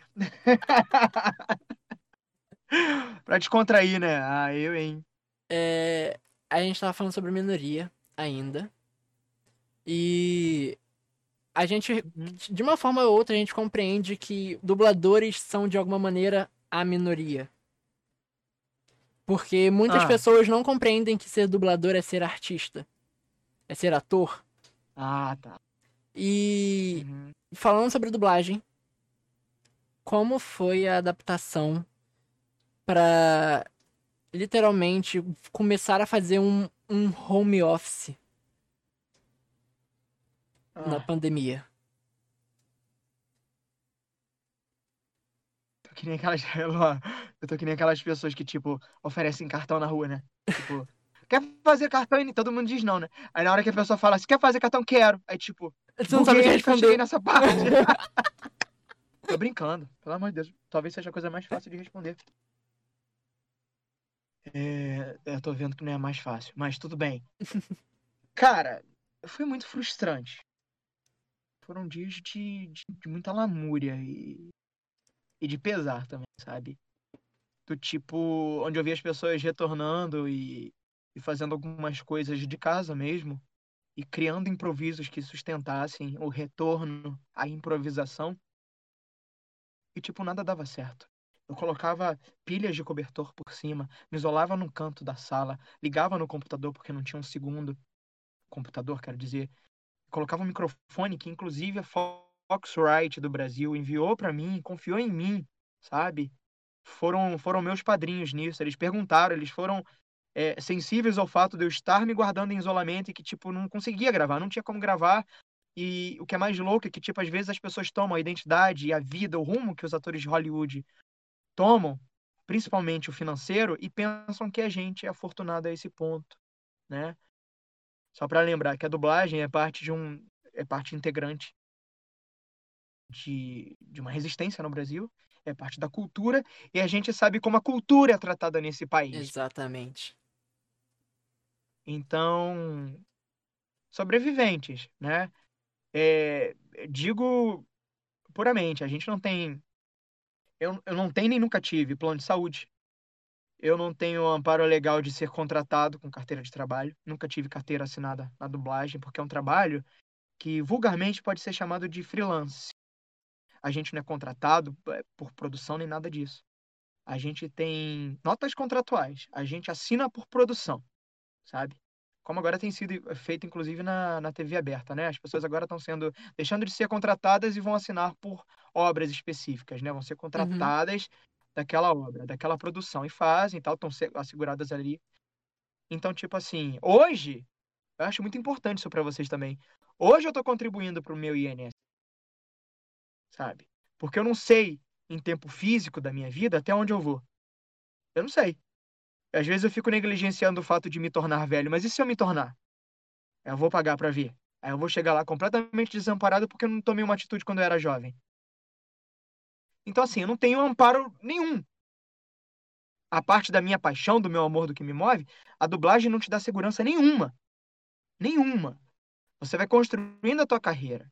O fato de você se desempenhar bem é o que vai te conduzindo, é o que vai expandindo. É como um jogo que você vai desbravando. Agora, do tipo, achar que... porque você fez isso ou porque você é amigo de alguém, você vai conseguir... Não, não. Primeiro que você se associa à forma de um. E você não pode ser, tipo, uma coisa que destoa ou alguém que sabe imitar voz ou propriamente alguém que sabe ler um texto rápido. Se você não carrega no seu DNA artístico aquilo que ele traz com ele, a bagagem, sabe? Pessoas que, tipo, se graduaram, que passaram anos em faculdade, que são parte de Hollywood, Bollywood, o que for, sabe? Gente que, tipo, tá no cinema internacional. Então não é somente ser voz. Nunca vai ser só, ele é a voz, sabe? Porque a nossa responsabilidade é continuar o trabalho. É dar sequência. É representar, nós somos representantes. Inclusive, você tem um tempo para ouvir a palavra do Homem-Aranha? Então a gente vai levando isso de porta em porta, sabe? Tem, né? Então, como a gente faz, né? Porque, tipo, se você não cria uma reserva daquilo que você tem, se você é negligente, sabe, com as coisas que surgem, porque a gente ganha também pelo que faz. Se a gente não faz, a gente não ganha. A gente não tem contrato. Então, sabedoria também, né? E eu tô nisso desde os meus 14 anos. Eu tô no ano que eu vou fazer 31. Metade da minha vida dedicada a isso, sabe? Então, assim, sobre o retorno foi gradativo. Eu não fiz ainda, né? Eu não retornei a nenhum estúdio. Eu não posso falar sobre o amanhã, mas eu tô aqui agora. Então, agora eu digo que não retorno. Sem vacina, eu não volto. Porque não sou só eu, sabe? Eu sou guardião da vida dos meus pais e do meu irmão. E se eu cair, não vai ser ninguém que vai me ajudar a levantar, sabe? E como eu disse, nem plano de saúde eu tenho acesso. Aí eu vou ficar o quê? Num corredor. A Deus dará, sei lá, numa UPA. uma unidade de pronto atendimento. Caso não só você, como uma lugares, a família também pode passar por isso. Uma família. Com uma família. Saca? Então, assim, foi o que eu falei mais cedo. Não sei se o pessoal que tá aqui agora ouviu eu falando mais cedo. Mas... o quanto você ama a dublagem? O bastante a ponto de ter pausado tudo que eu tava fazendo, sabe? Eu tava trabalhando todos os dias, quase que o dia todo, produzindo, num período fértil. E, de repente, parei 3 meses completamente. Minhas contas não pararam. Isso tudo parou. O mundo parou. Não parou por causa de mim ou por mim. Ah, meu Deus. E ele ficou assim. Porra, sou o rodapé da onde o topo alcança. Mas foi todo um processo de construção. Logo depois, o meu pai... desmembrou, vamos dizer assim, a dispensa daqui de casa e criou uma espécie, eu chamava de toca, né? De uma cabana de madeira, e onde eu não conseguia ficar de pé, mas eu conseguia ficar sentado direitinho dentro dela. Uhum. Me abaixava para entrar, fechava. Meu pai fez uma porta, meu pai é marceneiro reformado, é um amor. E eu ficava lá. Não tinha ventilação e tal, colocou espuma, foi todo feito um revestimento. E... fui, sabe? Não tinha como colocar um ventilador, não tinha como colocar uma ventilação, então ficava naturalmente semi-nu, né? Ninguém tava vendo, eu comigo mesmo, de tanga, suando como se estivesse numa sauna. Mas ali, produzindo. Sabe? Sendo voz da realeza, sendo voz de gente incrível, sendo o próprio Homem-Aranha. Inclusive, a própria Disney. A Disney esperou pela gente. Caraca. Sabe? Esperou a gente se construir em casa ou numa outra condição que fosse para continuar os trabalhos dela, que porventura se tornaram engavetados até o ponto da gente estar pronto sem poder se arriscar. Foram poucos, mas principalmente as grandes empresas foram bastante. Mas as pessoas que foram por nós, sabe? Pouquíssimas. E aí que começou a queda de máscaras, né? Ídolos, amigos. Porra nenhuma. Amigo é pai e mãe. Eu sempre ouvi isso, sabe? Mãe falando, batendo no peito. A tua amiga sou eu. Não é ninguém lá fora, não. Sou eu. Se você cair, sou eu. Se tu ficar doente, sou eu. Sabe aquela coisa de mãe e de pai? Verdade. Em Deus ou mesmo o mundo lá fora. Botam lá no pedestal. Aí vocês vão ver uma coisa. Amigo é pai e mãe. Se seus pais não são os pais ideais, sempre tem todo um conjunto, pô.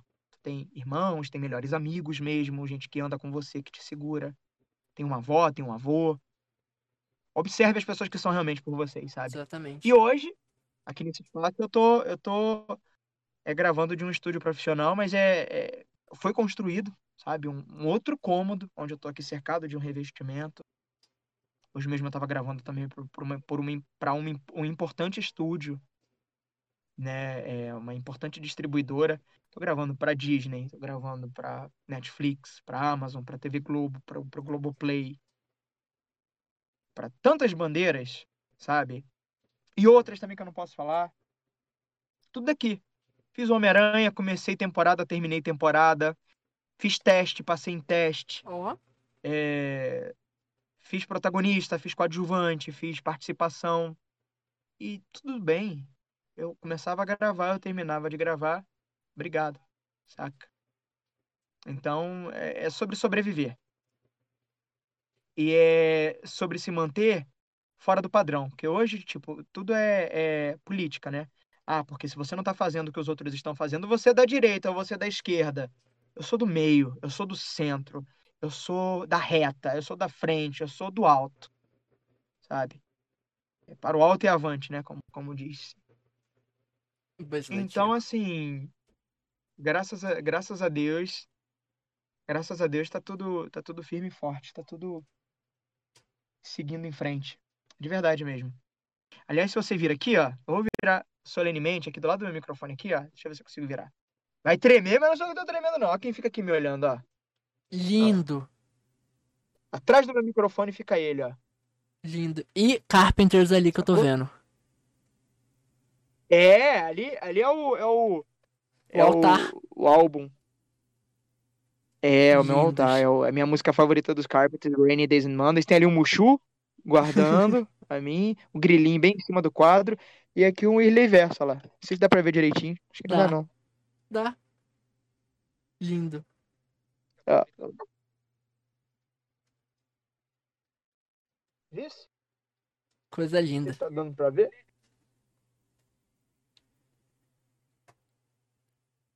Monstro Hormonal. Não tô vendo nada, tô vendo Michelangelo. Nada. O Belson. Não, Michelangelo, irmão. Pra mim, tanto faz. Nossa, muito bom. Todos eles vivem em mim. Vivem em mim. Vou ter que te dar um carro do Baby Driver. Mostrou, Sara. E aí, Sara? Sara Roland. E aí? Ah, meu Deus, falha nossa. Eita. Eu? Vou comprar um carro da Hot Wheels e vou te dar. Só que tem que ser exatamente igual ao do Baby Driver. Nem me fala, Baby Driver é tendência. Ah, é muito bom. Bahia. Apaixonado. Agora... Baby, B-A-B-Y, baby. Às vezes a gente também é um homão da...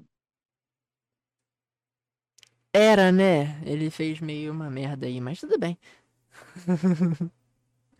É, disseram que... Alguns disseram que não, isso e aquilo, e... Enfim. Angélica Oliver! Minha baby! Saudade. Minha família é toda em peso, quem olha isso. Quem matou quem, gente? Qual que é isso? Agora eu quero abrir para perguntas. Quem do chat pode mandar pergunta, que é isso aí. E aí, Sara? Aqui é o seu amigão da vizinhança.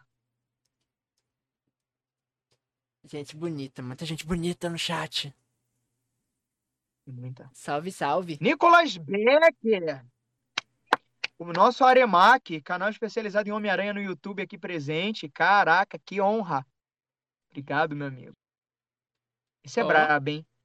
Gente, Aremac HD, vamos junto, hein? Vamos fazer maratona lá, que só videozão. Um dos únicos canais hoje de resistência. Oi, Sofia! Pro Homem-Aranha, né? Sofia! Agora que eu lembrei que é Sofia. Meu Deus. Obrigado, minha amiga. Aqui. Obrigado mesmo. É, Sofia é nossa, coisa nossa. Você pretende dar curso de dublagem? Essa é boa. Você pretende dar curso de dublagem ou dirigir alguma dublagem? Eu dirigi dublagem. Eu... Foi quando que eu fiz isso, gente? Um tempinho. Vocês não sabem o que eu dirigi. Dirigi De Férias com Ex. Misericórdia. Meu Deus. Rolê aleatório. E foi intenso, não pelo conteúdo em si, mas porque foram, acho que 4 ou 5 temporadas juntas. Tipo... uma retrospectiva, então caí de gaiato, saca? Foi bem punk, eu pensei até que fosse morrer, porque foi muito pesado, assim, não digo conteúdo não, eu digo de realização mesmo, cara, pô, muita coisa pra fazer, muita gente, nossa, pra um primeiro trabalho foi frenético. E sobre dirigir, eu achei bem legal, eu gosto, acho legal, mas eu não sonho propriamente, né? É, tipo, fruto de um acontecimento. Sobre dar aula, eu dei aula uma vez também, cobrindo a classe da Laís Macedo, que tinha me chamado para ser um professor convidado. Eu falei, será que isso é para mim, gente? Porque eu tava explicando, e aí, isso e aquilo, e não sei o que, e tal. Eu fui falando, falei 5 minutos. Aí eu falei assim, alguém tem alguma dúvida? Aí a menina. Falei, você, meu amor, o que está acontecendo contigo? Aí ela... Eu não entendi nada que você falou. Puta. Aí eu falei, acho que não é pra mim, isso não é de professor, não. Eu tive uma dúvida, passou assim, eu falei, alô, graças a Deus. Aí eu falei, mas fui até o final. Já teve foto de turma, depois eu mostro. A Cris perguntou, qual o momento mais marcante da sua vida? Mais marcante? É.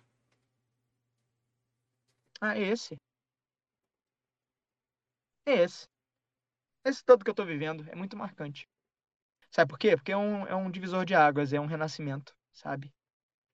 Eu morri pro mundo velho, tô nascendo pro mundo novo, pro novo normal. E nesse mundo não cabe muita gente como eu pensava que cabia no outro.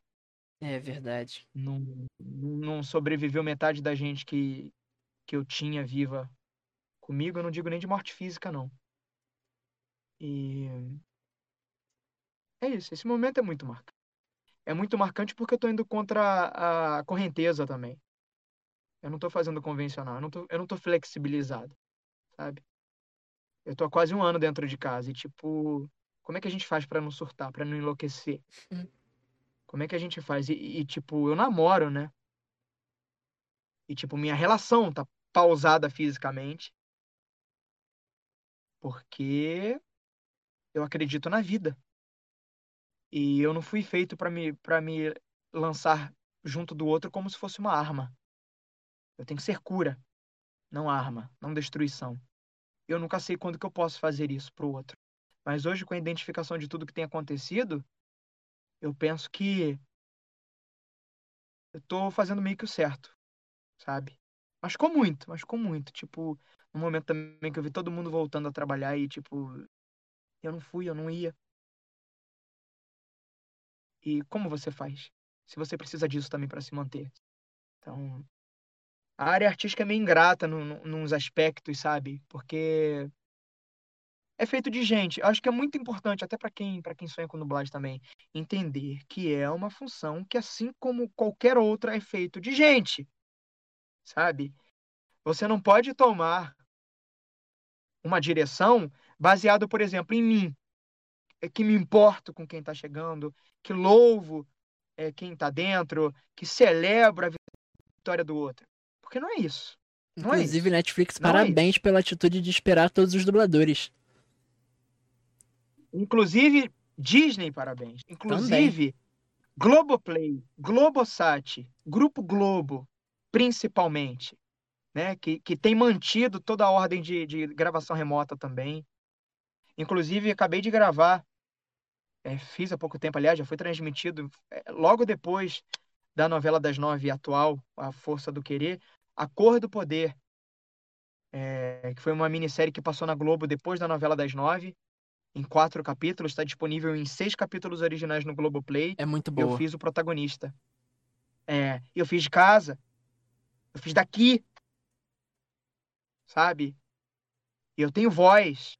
Sabe? E sim, eu posso ser ouvido. E é uma vida além da vida, né?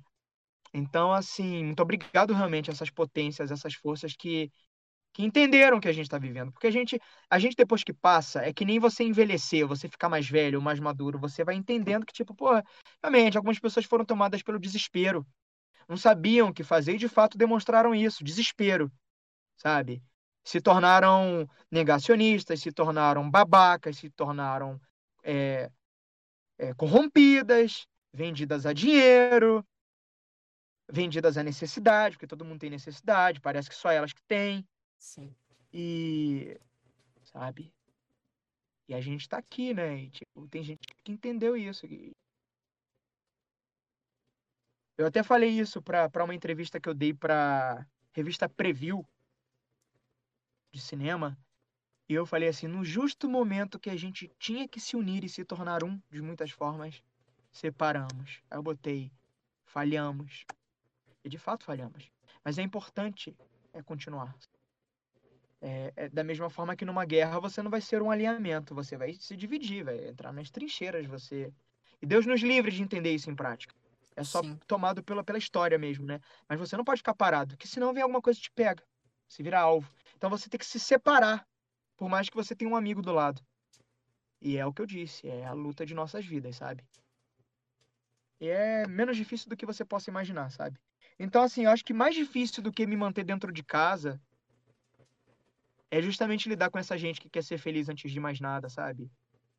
Com essa gente nojenta que, tipo, usa do corpo perfeito como se fosse um escudo pra dizer eu sou jovem, sou atleta. Se pegar, dá bom. Tem plano de saúde.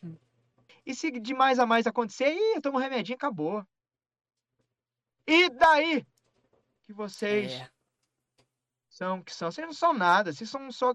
sacos de ossos colocados em forma humana, cara.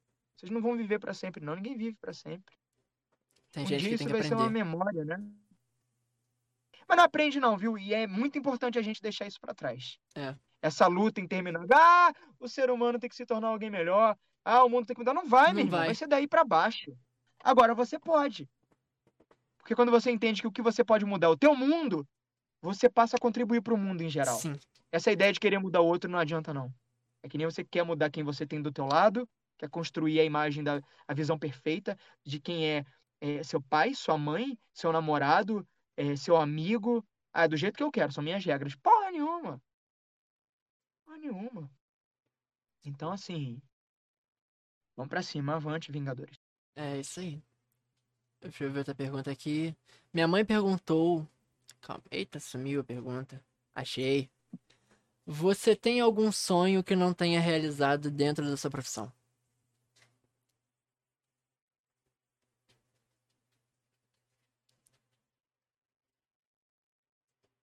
Boa, muito boa pergunta.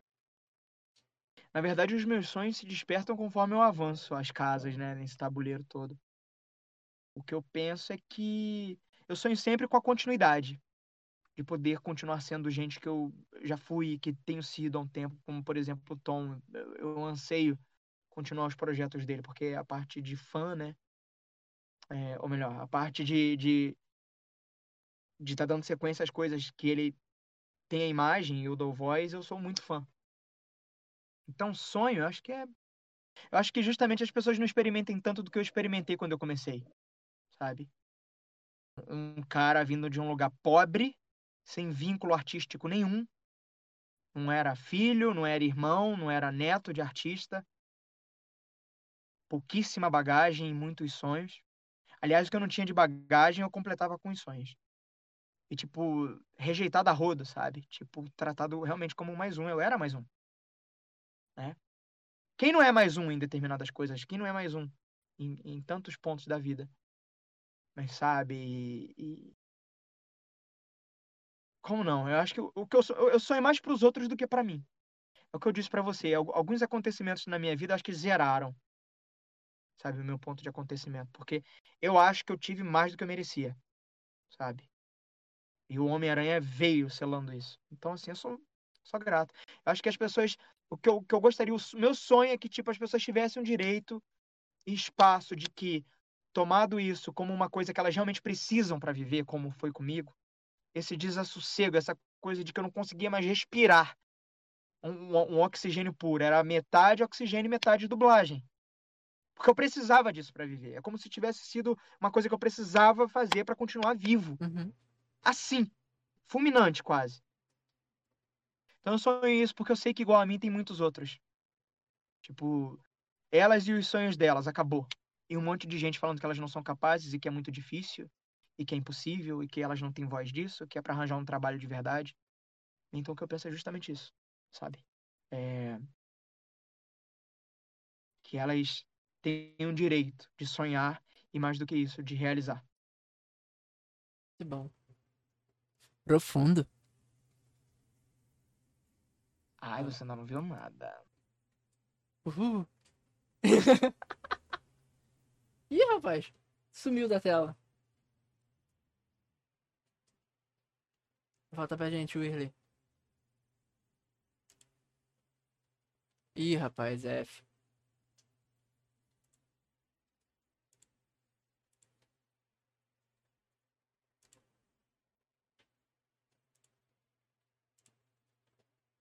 Opa. De novo. Ih...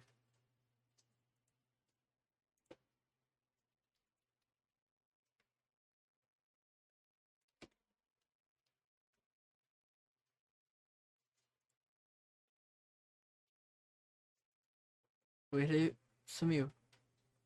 Tá bom. Comum.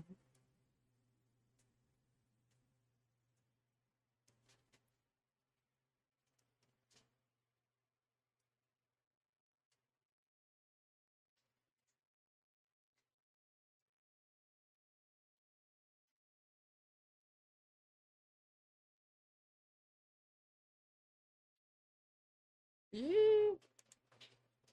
Oxi. Sumiu. Cadê o Wirley? Acho. Voltou. Só que... Meu Deus, o que aconteceu? Calma aí, deixa eu... Eita. Pronto. Voltamos. E eu sumi. Agora eu sumi. Voltei. Cenas de caos. De desespero. Eu fui tomar um chazinho ali de sumiço. Tomei. Deixa eu ver umas perguntas aqui. Vamos ler os comentários das pessoas que estão aqui tranquilas e calma. Gente. Conversa com a gente enquanto isso, Luan. Inferno! Desculpa! É minha primeira vez fazendo isso. O que você acha... O que ele falou? Me perdi. Imagina o país inteiro assistindo em TV aberta de volta ao live, em sua... Nossa. Cidades e cidades que tem. É isso. Habilidade mesmo. A ideia de que estamos seguindo, sabe? Batendo as portas das pessoas. Eu acho que dublador é muito missionário, sabe? É um servidor público, né? Porque serve publicamente, tipo... É um missionário, sabe? Isso. É. A Cris perguntou o que você acha dos fãs de todas as idades que admiram o teu trabalho. Ah, agradeço pela apreciação, acima de tudo. Mas vocês são meus amigos, vai. Eu acho que fã distancia tanto, acho tão... Sim. Eu sempre observo, assim, fã, ídolo, é normal, é um complemento. Mas eu sempre prefiro ser muito mais enxergado como um amigo de vocês, sabe? Aquele que, tipo, sei lá.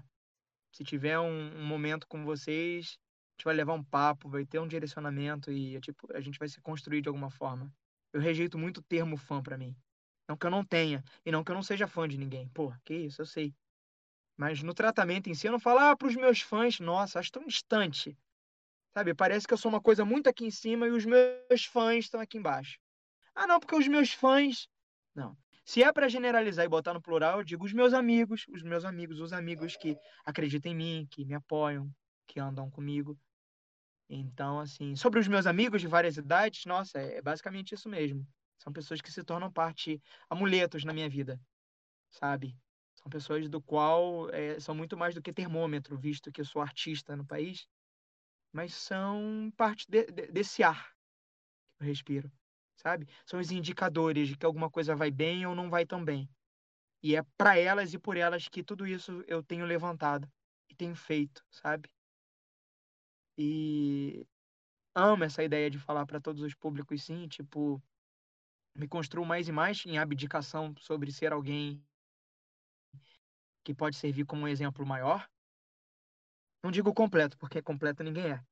Mas de ser alguém que, tipo, não... por vestir uma coisa que deveria ser, mas porque naturalmente eu não bebo, eu não acendo cigarro, eu não faço uso de nada ilícito, sabe? Eu sou, sei lá, eu posso dizer que eu sou completamente livre de preconceito, mas será que eu sou livre de todos os preconceitos? Sabe? Porque o ser humano é muito louco, né? Será que tem alguma coisa que eu fale? Eu tenho preconceito com política, tá? Eu tenho... Ah, justo, não, todo mundo tem. Ah, pera lá, né? Nojo, mas também é justificável também, né? Exatamente. Aí não é por... Aí não é nem preconceito, é conceito pré e pós, é tudo. Tem um nojo da política brasileira. Nojo. E... Só isso. Sou uma pessoa de dentro de casa, Homem-Aranha dentro de casa. É muito bom ser Homem-Aranha dentro de casa. É muito bom. É bom, porque você não deixa de ser herói. É consolidar o que, tipo, você só é quando tá lá fora. Existe uma vida dentro também, porque dentro de casa você volta pra dentro de você também. Sim. Esse processo todo tá sendo de redescoberta, sabe? Uhum. Enfim. Você tá com tempo ainda? Ou... Candidato, considerações finais, nosso último minuto aqui, nosso último bloco. Não, pode falar. Tem mais 2 minutos. Aí me quebrou. Não, uns 5, 10, 15 tem. É você, pô. Sinceridade, hein? Ó. É. A Sofia perguntou Quais as dicas que você daria para alguém que quer ser dublador ou ser ator, mas é tímido? Tipo eu. Ah, mas eu também sou. Pode não parecer, né? Já que eu sei. Eu sou tomado por uma figura tão extravagante, né? Mas eu sou tímido. Eu sou daquele tipo, eu sou tímido num nível que quando eu pegava ônibus, né? Quando eu subia num... Subia é muito bom, né? Tipo, o Homem-Aranha vai por cima do ônibus. Mas quando eu entrava num, eu ficava torcendo, porque eu sentava lá atrás, que eu achava mais confortável, mais distante dos outros e tal. Eu ficava torcendo pra alguém levantar junto comigo. Falei, ai meu Deus, vou ter que levantar sozinho. Todo mundo vai olhar pra mim. Nesse nível. Caraca. Nesse nível. Eu sou muito tímido. Pode não parecer, mas eu sou muito tímido. E isso foi feito por essa terapia imensa que é, tipo, estar vivo e estar se reconstruindo. Mas eu fiz parte de uma... Eu nunca falei, acho que não falei sobre isso. Mas... meus pais acreditaram que eu poderia talvez ser parte da TV. A idealização que talvez eles pudessem ter era basicamente isso. Tipo, algumas pessoas falaram, pô, faz ele entrar num rumo onde ele pode fazer comercial, né? Um menino bonitinho, isso e aquilo, né? Conforme eu fui avançando, eu via duas coisas, um lado A e um lado B. Cara, vai fazer Malhação. E outra, se inscreve no Big Brother Brasil. Obrigado, gente. Mas... Vai de camarote. Camarote. O Wirley tem 30 anos. Né? Não, gente, eu não tenho fãs. Eu tenho amigos. Ah, minha declaração. Que é basicamente isso. E... Pô, eu fiz parte de agência, mané. E, caraca. Tipo, todo mundo parava pra fazer uma ação. Tipo, tinha que decorar um texto e era filmado. Eu ficava passando mal direto. Uma vez chegou uma carta de seleção do tipo, você continua no processo, eu quis rasgar. Meu Deus! Porque eu morria de medo. Porque eu passava muito mal. Meu estômago trancava. E, tipo, eu ficava desesperado. Eu ficava... Meu Deus do céu, meu Deus do céu, meu Deus. Eu ficava... Não dormia. Eu... Travava. Sei bem como é que é. Travava. E aí, o que eu fiz? Eu fui buscar uma solução e, tipo... Respirei fundo. Falei, é o que eu quero. Pô, não quero aparecer. Não quero isso pra mim. E daí eu via que, tipo, fazia tanto contraste, sabe? Ao fato de eu estar ali e tal. Tipo, será que era por mim? Será que era por uma coisa que eu acreditava? Também. Mas foi uma ponte. Quando eu descobri que a dublagem era uma função de cunho anônimo, que você podia fazer tudo o que você pudesse fazer, contribuir do jeito que você pudesse, e que você não aparecia, porque eu venho daí. Hoje as pessoas querem ser dubladores pra fazer entrevista, pra ter uma legião fandom, pra ter... Nossa, eu venho de um tempo onde, tipo, eu rejeitava totalmente a ideia. Eu queria ser dublador.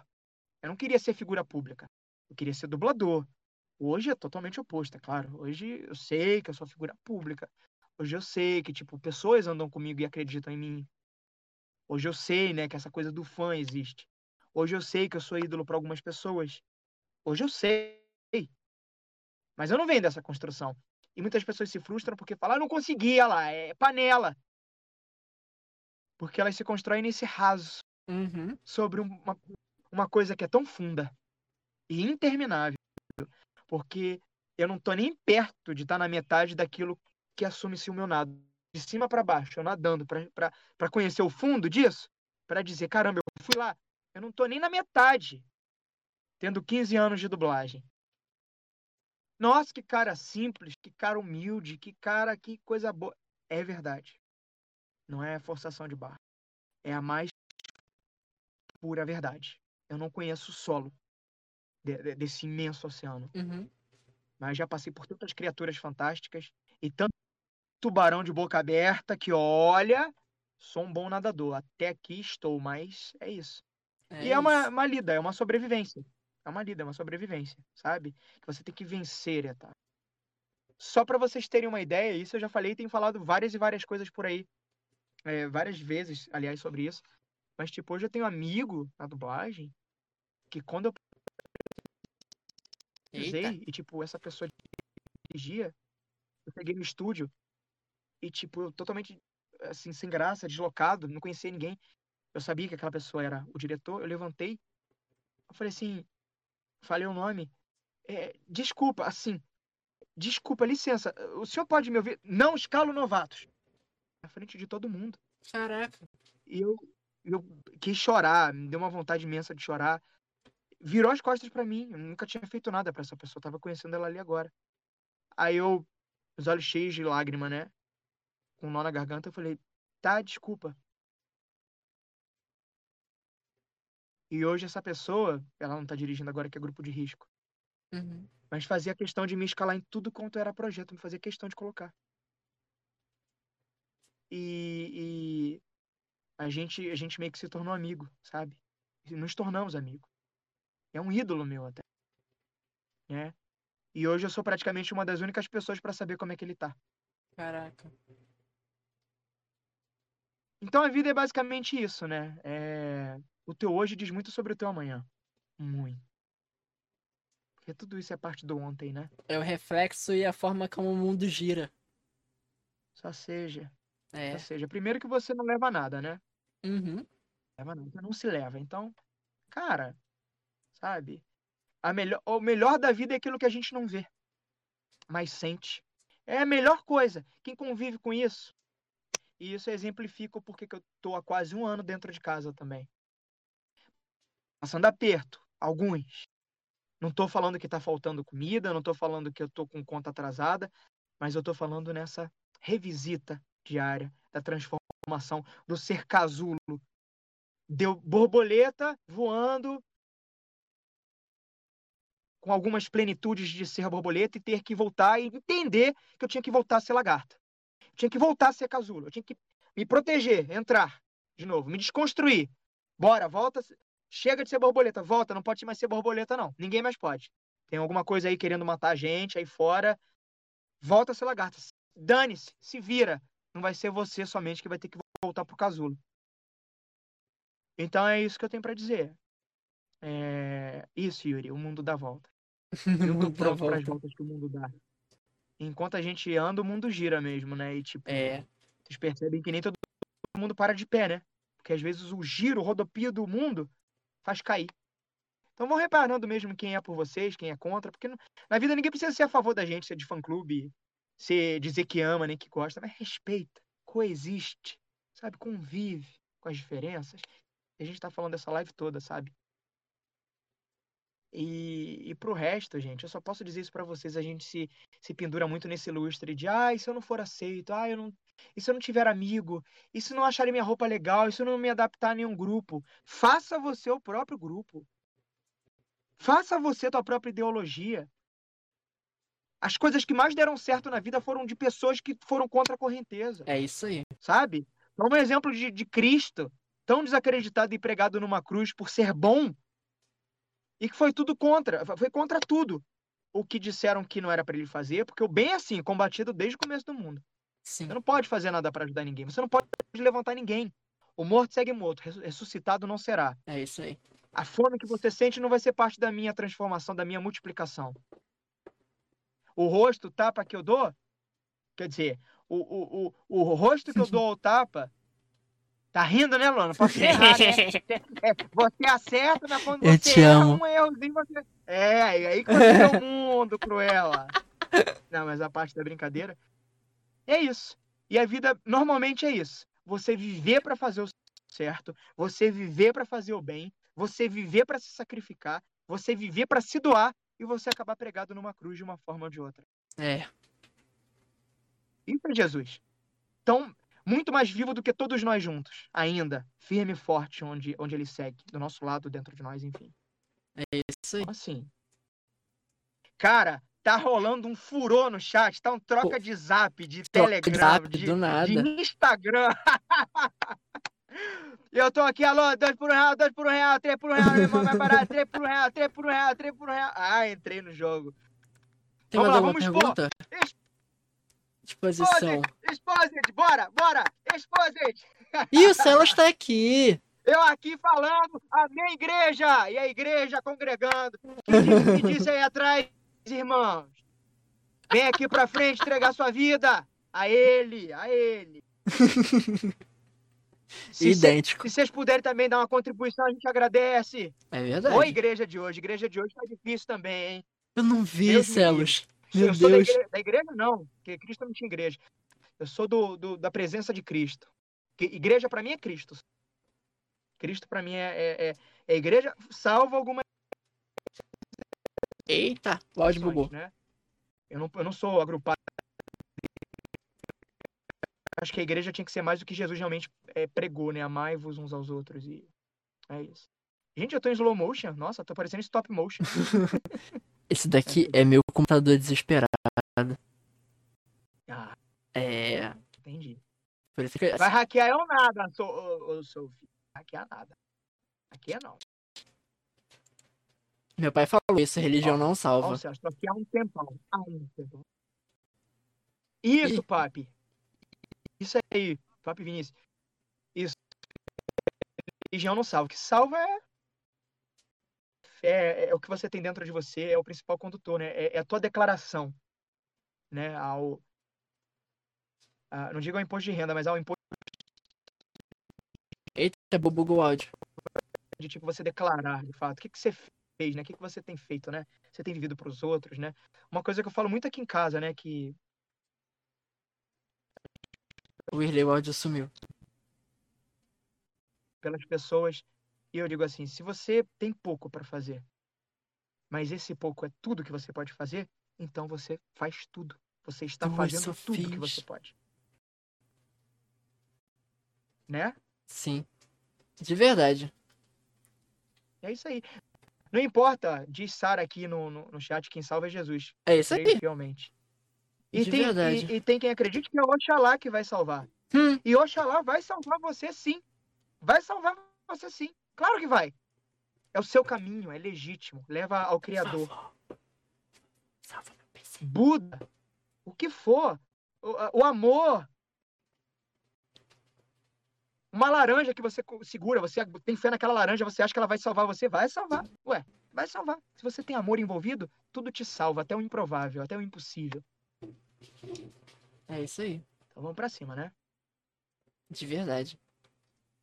Ó, para de ficar jogando o Twitch, para de ficar botando propaganda aqui, que a gente quer fazer um negócio sem propaganda. Twitch jogando propaganda do nada. Ah, te catar, pô. E eu só prestando atenção. Twitch, a gente ama. Bipolaridade detectada. Eu amo, mas me pagar eu vou amar mais ainda. Ah, mas vai te pagar sim, meu filho. Confia em mim. Confia em mim. E... É isso. Meu Deus, quase 2 horas já. Então é isso, né? Ih, gente, é mesmo, ó. É isso, é. Considerações finais. Considerações finais. Vai, Wirley. Brilha, moleque. Calma que o áudio... Aqui, eu tô pronto pras armas. Ele vai me hackear. Eu tô achando que alguém tá tentando me hackear mesmo. Que eu tô ficando aqui meio engasgado, ó. É minha internet mesmo agora. Eu não sei. Uma hora eu descobri. Nada. Não é você não, sou eu. Aposto.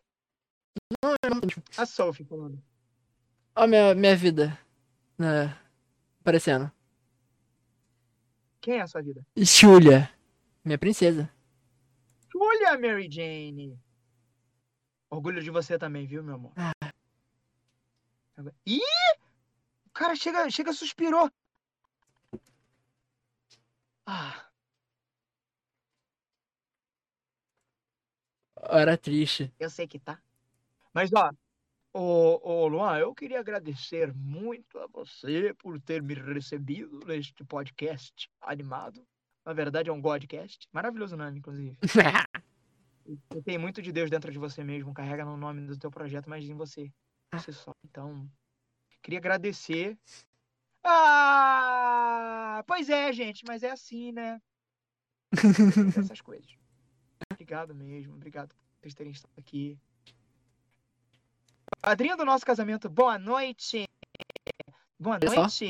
O Jornal Nacional de hoje começa com o seguinte destaque. Não, Yuri, não vai lavar a louça, não. Vai acabar, não. Mas já 2 horas. Celso Alves está ao vivo. Ah, filho da mãe, já foi lá ficar ao vivo. É. Ah, porque bateu a hora dele. Então, considerações finais. Brilha, faz Faz poesia. Seja de verdade. Ah, é, como... Buguei. Cenas de desespero. Como disse Shakespeare um dia. Shakespeare que disse? Foi. Bom, eu não tava lá, mas disseram o que ele disse, né?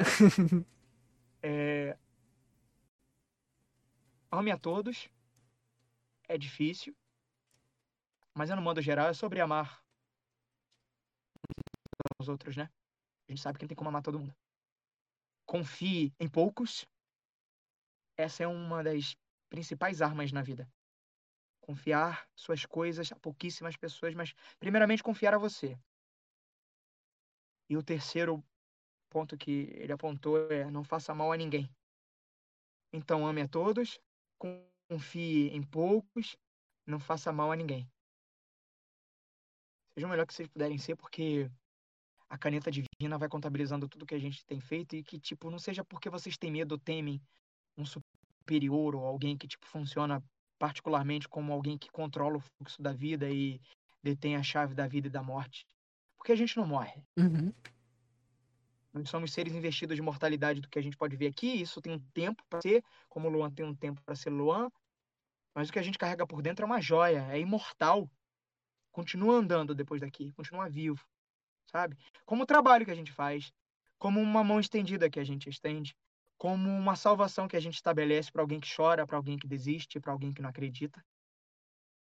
Então, o que eu digo para vocês é que, tipo, vocês invistam a vida de vocês a isso e acreditem, tudo é parte do processo. Para todas as vezes que teu coração acelera e você pensa que vai embora, para todas as vezes que os seus pulmões não conseguem contabilizar nem puxar aquilo que você contabiliza como um ar puro. Quando o teu desespero parece travar uma luta com você próprio, quando você é seu próprio inimigo às vezes, quando você está lutando com você para se manter vivo, de pé, são. Quando o pânico se instala dentro de você e se coloca dentro da tua casa com mala e tudo.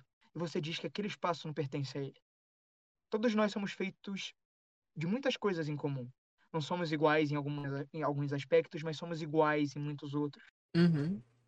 E só Deus sabe viver o tempo que a gente está vivendo, tendo que fingir que está tudo num novo normal que nem está perto de ser novo ainda, nem normal. Mas que sejamos bons em acreditar, porque a nossa crença levanta os outros também. Ninguém é munido de não ter defeitos, nem muito menos de ter medo.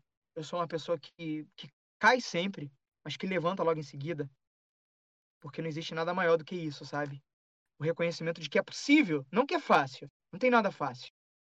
Não se sintam sós também, porque a gente não anda só, porque quem nos protege não dorme, porque a vela infinita do acontecimento que ilumina o nosso ser não apaga.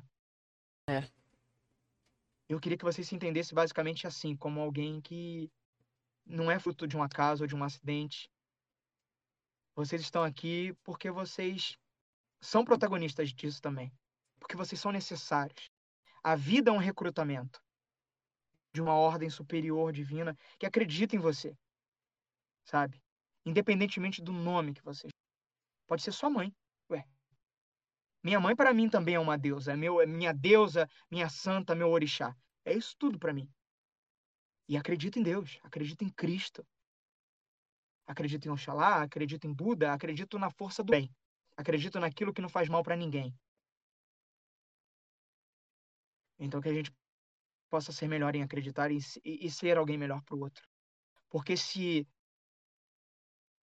a minha vida tivesse nas suas mãos, ou a vida de qualquer outro, ou a vida dos seus pais, ou a de vocês na mão de alguém, como você gostaria que ela tratasse a sua vida? Na vez dela viver a vida dela. Então é o que eu tenho para compartilhar com você. É sobre ser de verdade. É sobre ser agora. Viver o agora antes que o dia acabe é um dos principais trunfos da vida. Que vocês vivam agora antes que o dia acabe, porque ele acaba. E é isso. Paz. Então, obrigado a quem tá aqui hoje. De verdade. Meu primeiro... Mano, desculpa. Uma pessoa 010 aqui pergunta no chat. Posso fazer uma pergunta? Pode. Pergunta. Permite? Pode perguntar. Não sei o que é, mas pode perguntar. Eu também tenho medo dessas coisas, mas então, eu tenho medo. Contando. O Shine daqui. Lindo, Shine. Te amo, na moral. Quem? Shine? O Shine é parte da minha tribo de fãs de lutinha fake, homens de sunguinha suados. É. Shine é incrível. É nessa hora que a gente começa a desmontar o... Ah, tá bonito. Obrigado, gente. Faz isso não, porque ninguém merece. É, acho que a pessoa sumiu. Pode perguntar o... Ou uma pessoa. Uma pessoa, você pode perguntar. Acho que ela quer perguntar se eu acho ela 10. Acho. É 10. Acho porque você tem atitude. Você teve a atitude de vir aqui e... Ah, tá aí, ó. Ah, tá aqui. Pode perguntar, pode perguntar. Obrigado. Ele faz o cabelo dele. Ah, é que eu vim correndo pra cá, saí do banho. E vim correndo pra cá porque já tava na hora. Então, tipo, consegui me arrumar muito bem. Mas é isso aí. É isso aí. Obrigado, Sara. Ele faz o cabelo dele. Porque vale muito.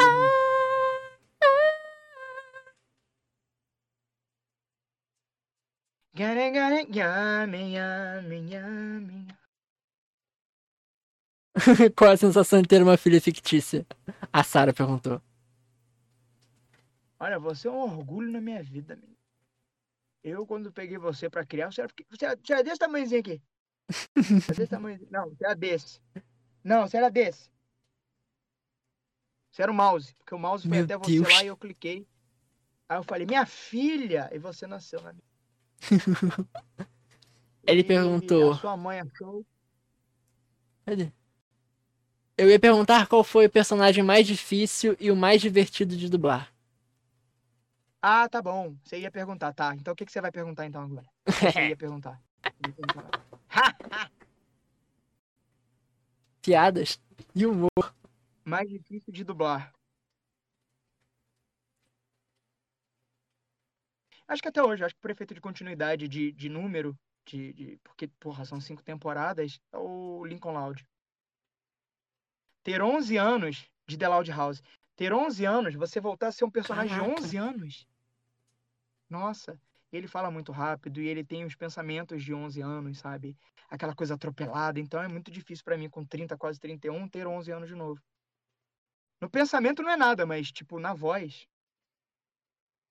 Meu nome é Lincoln Loud, eu tenho 11 anos e eu tenho o maior ídolo de todos, que é o mais astuto. Ah! E que susto, sabe? Umas coisas assim. Semana que vem eu vou gravar, inclusive Nickelodeon, lembrei. Nickelodeon, Cartoon. Não, Cartoon não. Cartoon não. Revolucionário. Eu fui substituído em alguma coisa da Cartoon, é. Cartoon tá fora, tchau. Mas Nick, é, acho que, é, não, eu não tenho certeza absoluta não, mano. Quase certeza aí. Desenho que, portanto, quis, fiz teste e tudo, mas porque eu não voltei a fazer presencial. Tchau. Tem outro, tem quem queira. Tchau. Show. Leva, faça bom proveito. Conheço um caso que é assim, até falaram no YouTube. Não lembro quem foi. Que nem vieram, inclusive, Luan, que nem vieram me pressionar. Aconteceu isso. Vieram me pressionar. Só falta você. Só falta você num desenho. Eu falei assim, desculpa. Desculpa mesmo, mas estamos tratando de um personagem que não tem veia correndo, não tem sangue correndo nas veias. Eu tenho. Ele é um personagem inanimado. A vida dele pode esperar 20 anos para continuar sendo prosseguida. Eu não. Se eu cair aqui agora, acabou minha vida. Ele é desenho, é inanimado, ele não tem vida. Aí, enfim. Tentaram de tudo, derrubar emocionalmente, para você se render. Cara, como é que pode, cara? Como é que pode? Eita, seria tão mais fácil se as pessoas se colocassem mais num lugar da outra e tentassem ajudar, né? Uhum. Oi? O áudio tinha sumido aí, voltou. E sobre o mais divertido, acho que... Pô, eu achava o Belson muito divertido, porque ele era um mal-humorado. Então eu achava... Eu dava a fala dele... Tipo, Belson de Clarence, o otimista, né? Mas o Michelangelo também, pelo amor de Deus. Não dá. O Belson era tipo assim. Ah, tá, entendi. Ai, Ai, Belson. Oh. Ai, tô falando. Ai, Clarence, não encosta em mim. Eu não gosto de encostar em você. Você é um garoto pervertido. Tipo, coisa assim, tipo, do nada. Aí, tipo... Aí o Clarence, né? Oi, Belson. Aquelas coisas do Clarence, né? Bem que você falou que eu sou imitador, é verdade. A gente sabe. Eu quero jogar um jogo com você, Belson. Aí ele... Pra mim, tanto...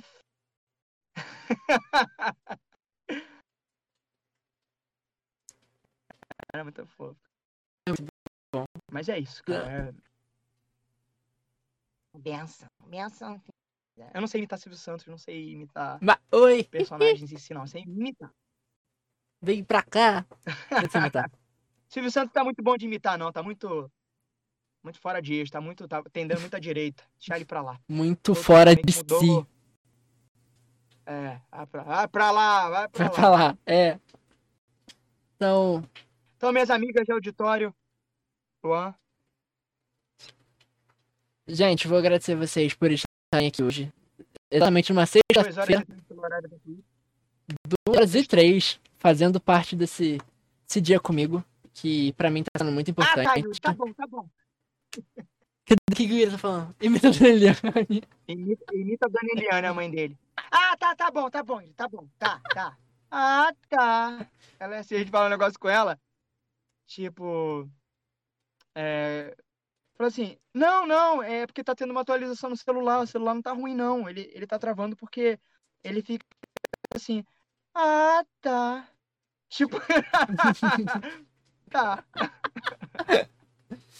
Um beijo pra minha tia querida. Tá. Olá, minha querida Santinha. Eu sou a Dona Kiki e eu tô mandando um beijo pra você, que é uma das pessoas que eu sinto mais falta. Eu tô querendo sair com você pro Clube do Café. E juntas nós vamos de braços dadas. Quer dizer, eu sou uma... salamandra ou um lagarto, como costumam dizer por aí. Se você tomar a vacina, você pode se transformar em uma jacaré e podemos andar como duas amigas distintas e discretas por aí. Se vacinem. Então... A Sandra Nemberg. Olá, boa noite. A Sandra Nemberg. Nossa, que deselegante. Nossa, maravilhosa. Boa tarde. No jornal de hoje. Nossa, que classe daquela mulher pra falar. Né? Ela é incrível. O Homem-Aranha foi visto longe de casa. As coisas assim. Ouvindo jacaré. Longe de casa. Então, eu vou tentar botar esse áudio direto do Spotify ainda. Depois de amanhã. Podcast. Que eu vou abrir um podcast no Spotify. Caraca. Hoje eu não consigo, né? Muito complicado, meu PC não rola. E já tá quase acabando. Verdade. Caraca, o Wesley! Ih, meu tio, ó! O cara mais bonito de Mesquita. Depois de mim. Tirando o Luan, claro. Tá bom. E vai ficar salvo aqui na Twitch e eu vou botar no YouTube amanhã. É isso. Ah, então perfeito. Fico gritando toda vez que passa o avião aqui. Show 2001. Nossa, que citação linda. Eu vou tentar usar isso numa dublagem. Você sabe que eu fico gritando toda vez que passa o avião aqui? Eu faço isso desde pequeno, sabia? Assim, beleza. Rolê aleatório. Salve essa live. Vai ficar salva, gente. Tá passando o avião aqui, joga a vacina. Isso aí. Então é isso. Saudade do... Obrigado, família, por vocês estarem aqui, viu? Obrigado a todos. Amo vocês. E até amanhã, que amanhã tem live. Um beijo, um queijo e... Wirley, eu te amo também, tá? Eu também te amo. Demais. Obrigado por estar aqui hoje. Posso mandar beijo? Pode. Manda. Obrigada. Eu queria mandar um beijo. Queria mandar um beijo pro Yu. Eita. Para show. Mas eu vou na ordem. Eu quero mandar, por ordem alfabética, porque eu sou, né? Quero mandar um beijo pra Amanda Batista. Pra Angélica Oliver. Pro Another TV Viewer. Pra Bibi Thumps. Pro Carbot 14XYZ. Pro Commander Root. pro Creatives Bot, pra Cris Maluca, meu amor. Nossa, sem palavras pra você. Pra Gabima97, LipXSR, Lucas Demarque, um beijo. Nightbot, você é muito querido. Sarah Holland24, Sophie Gomes, Streamholics, você é muito querido, muito gentil, me recebeu aqui quando eu cheguei. Towns, V_K, Venício Belo, você é realmente bela, uma pessoa inacreditavelmente bela. Violet_TV, Virgo Plus, Virgo? Virgem? Isso é por um outro podcast. Show do... Ih, rapaz. Morremos. Morreu. É, chat, é complicado. É, chat. O Wirley volta pra nós. Show. A show. Incrível. Eu com Y. Não sei se ele desligou ou se ele só sumiu. Vamos de novo. Eu tenho que sair pra ele entrar. Nem travou. Caiu só, gente. Relaxa. Normal. Ele vai voltar. Voltou.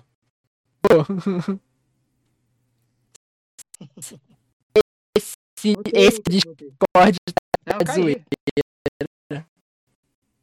Sei lá, é. Eu ia falar, eu tava falando sobre deselegância, se eu ia sair assim, jamais. Faltou luz na minha casa! Gente, olha que coisa. Tamo juntos demais. Beijo enorme pra vocês, viu? Mentira! Tamo junto. Amo tu,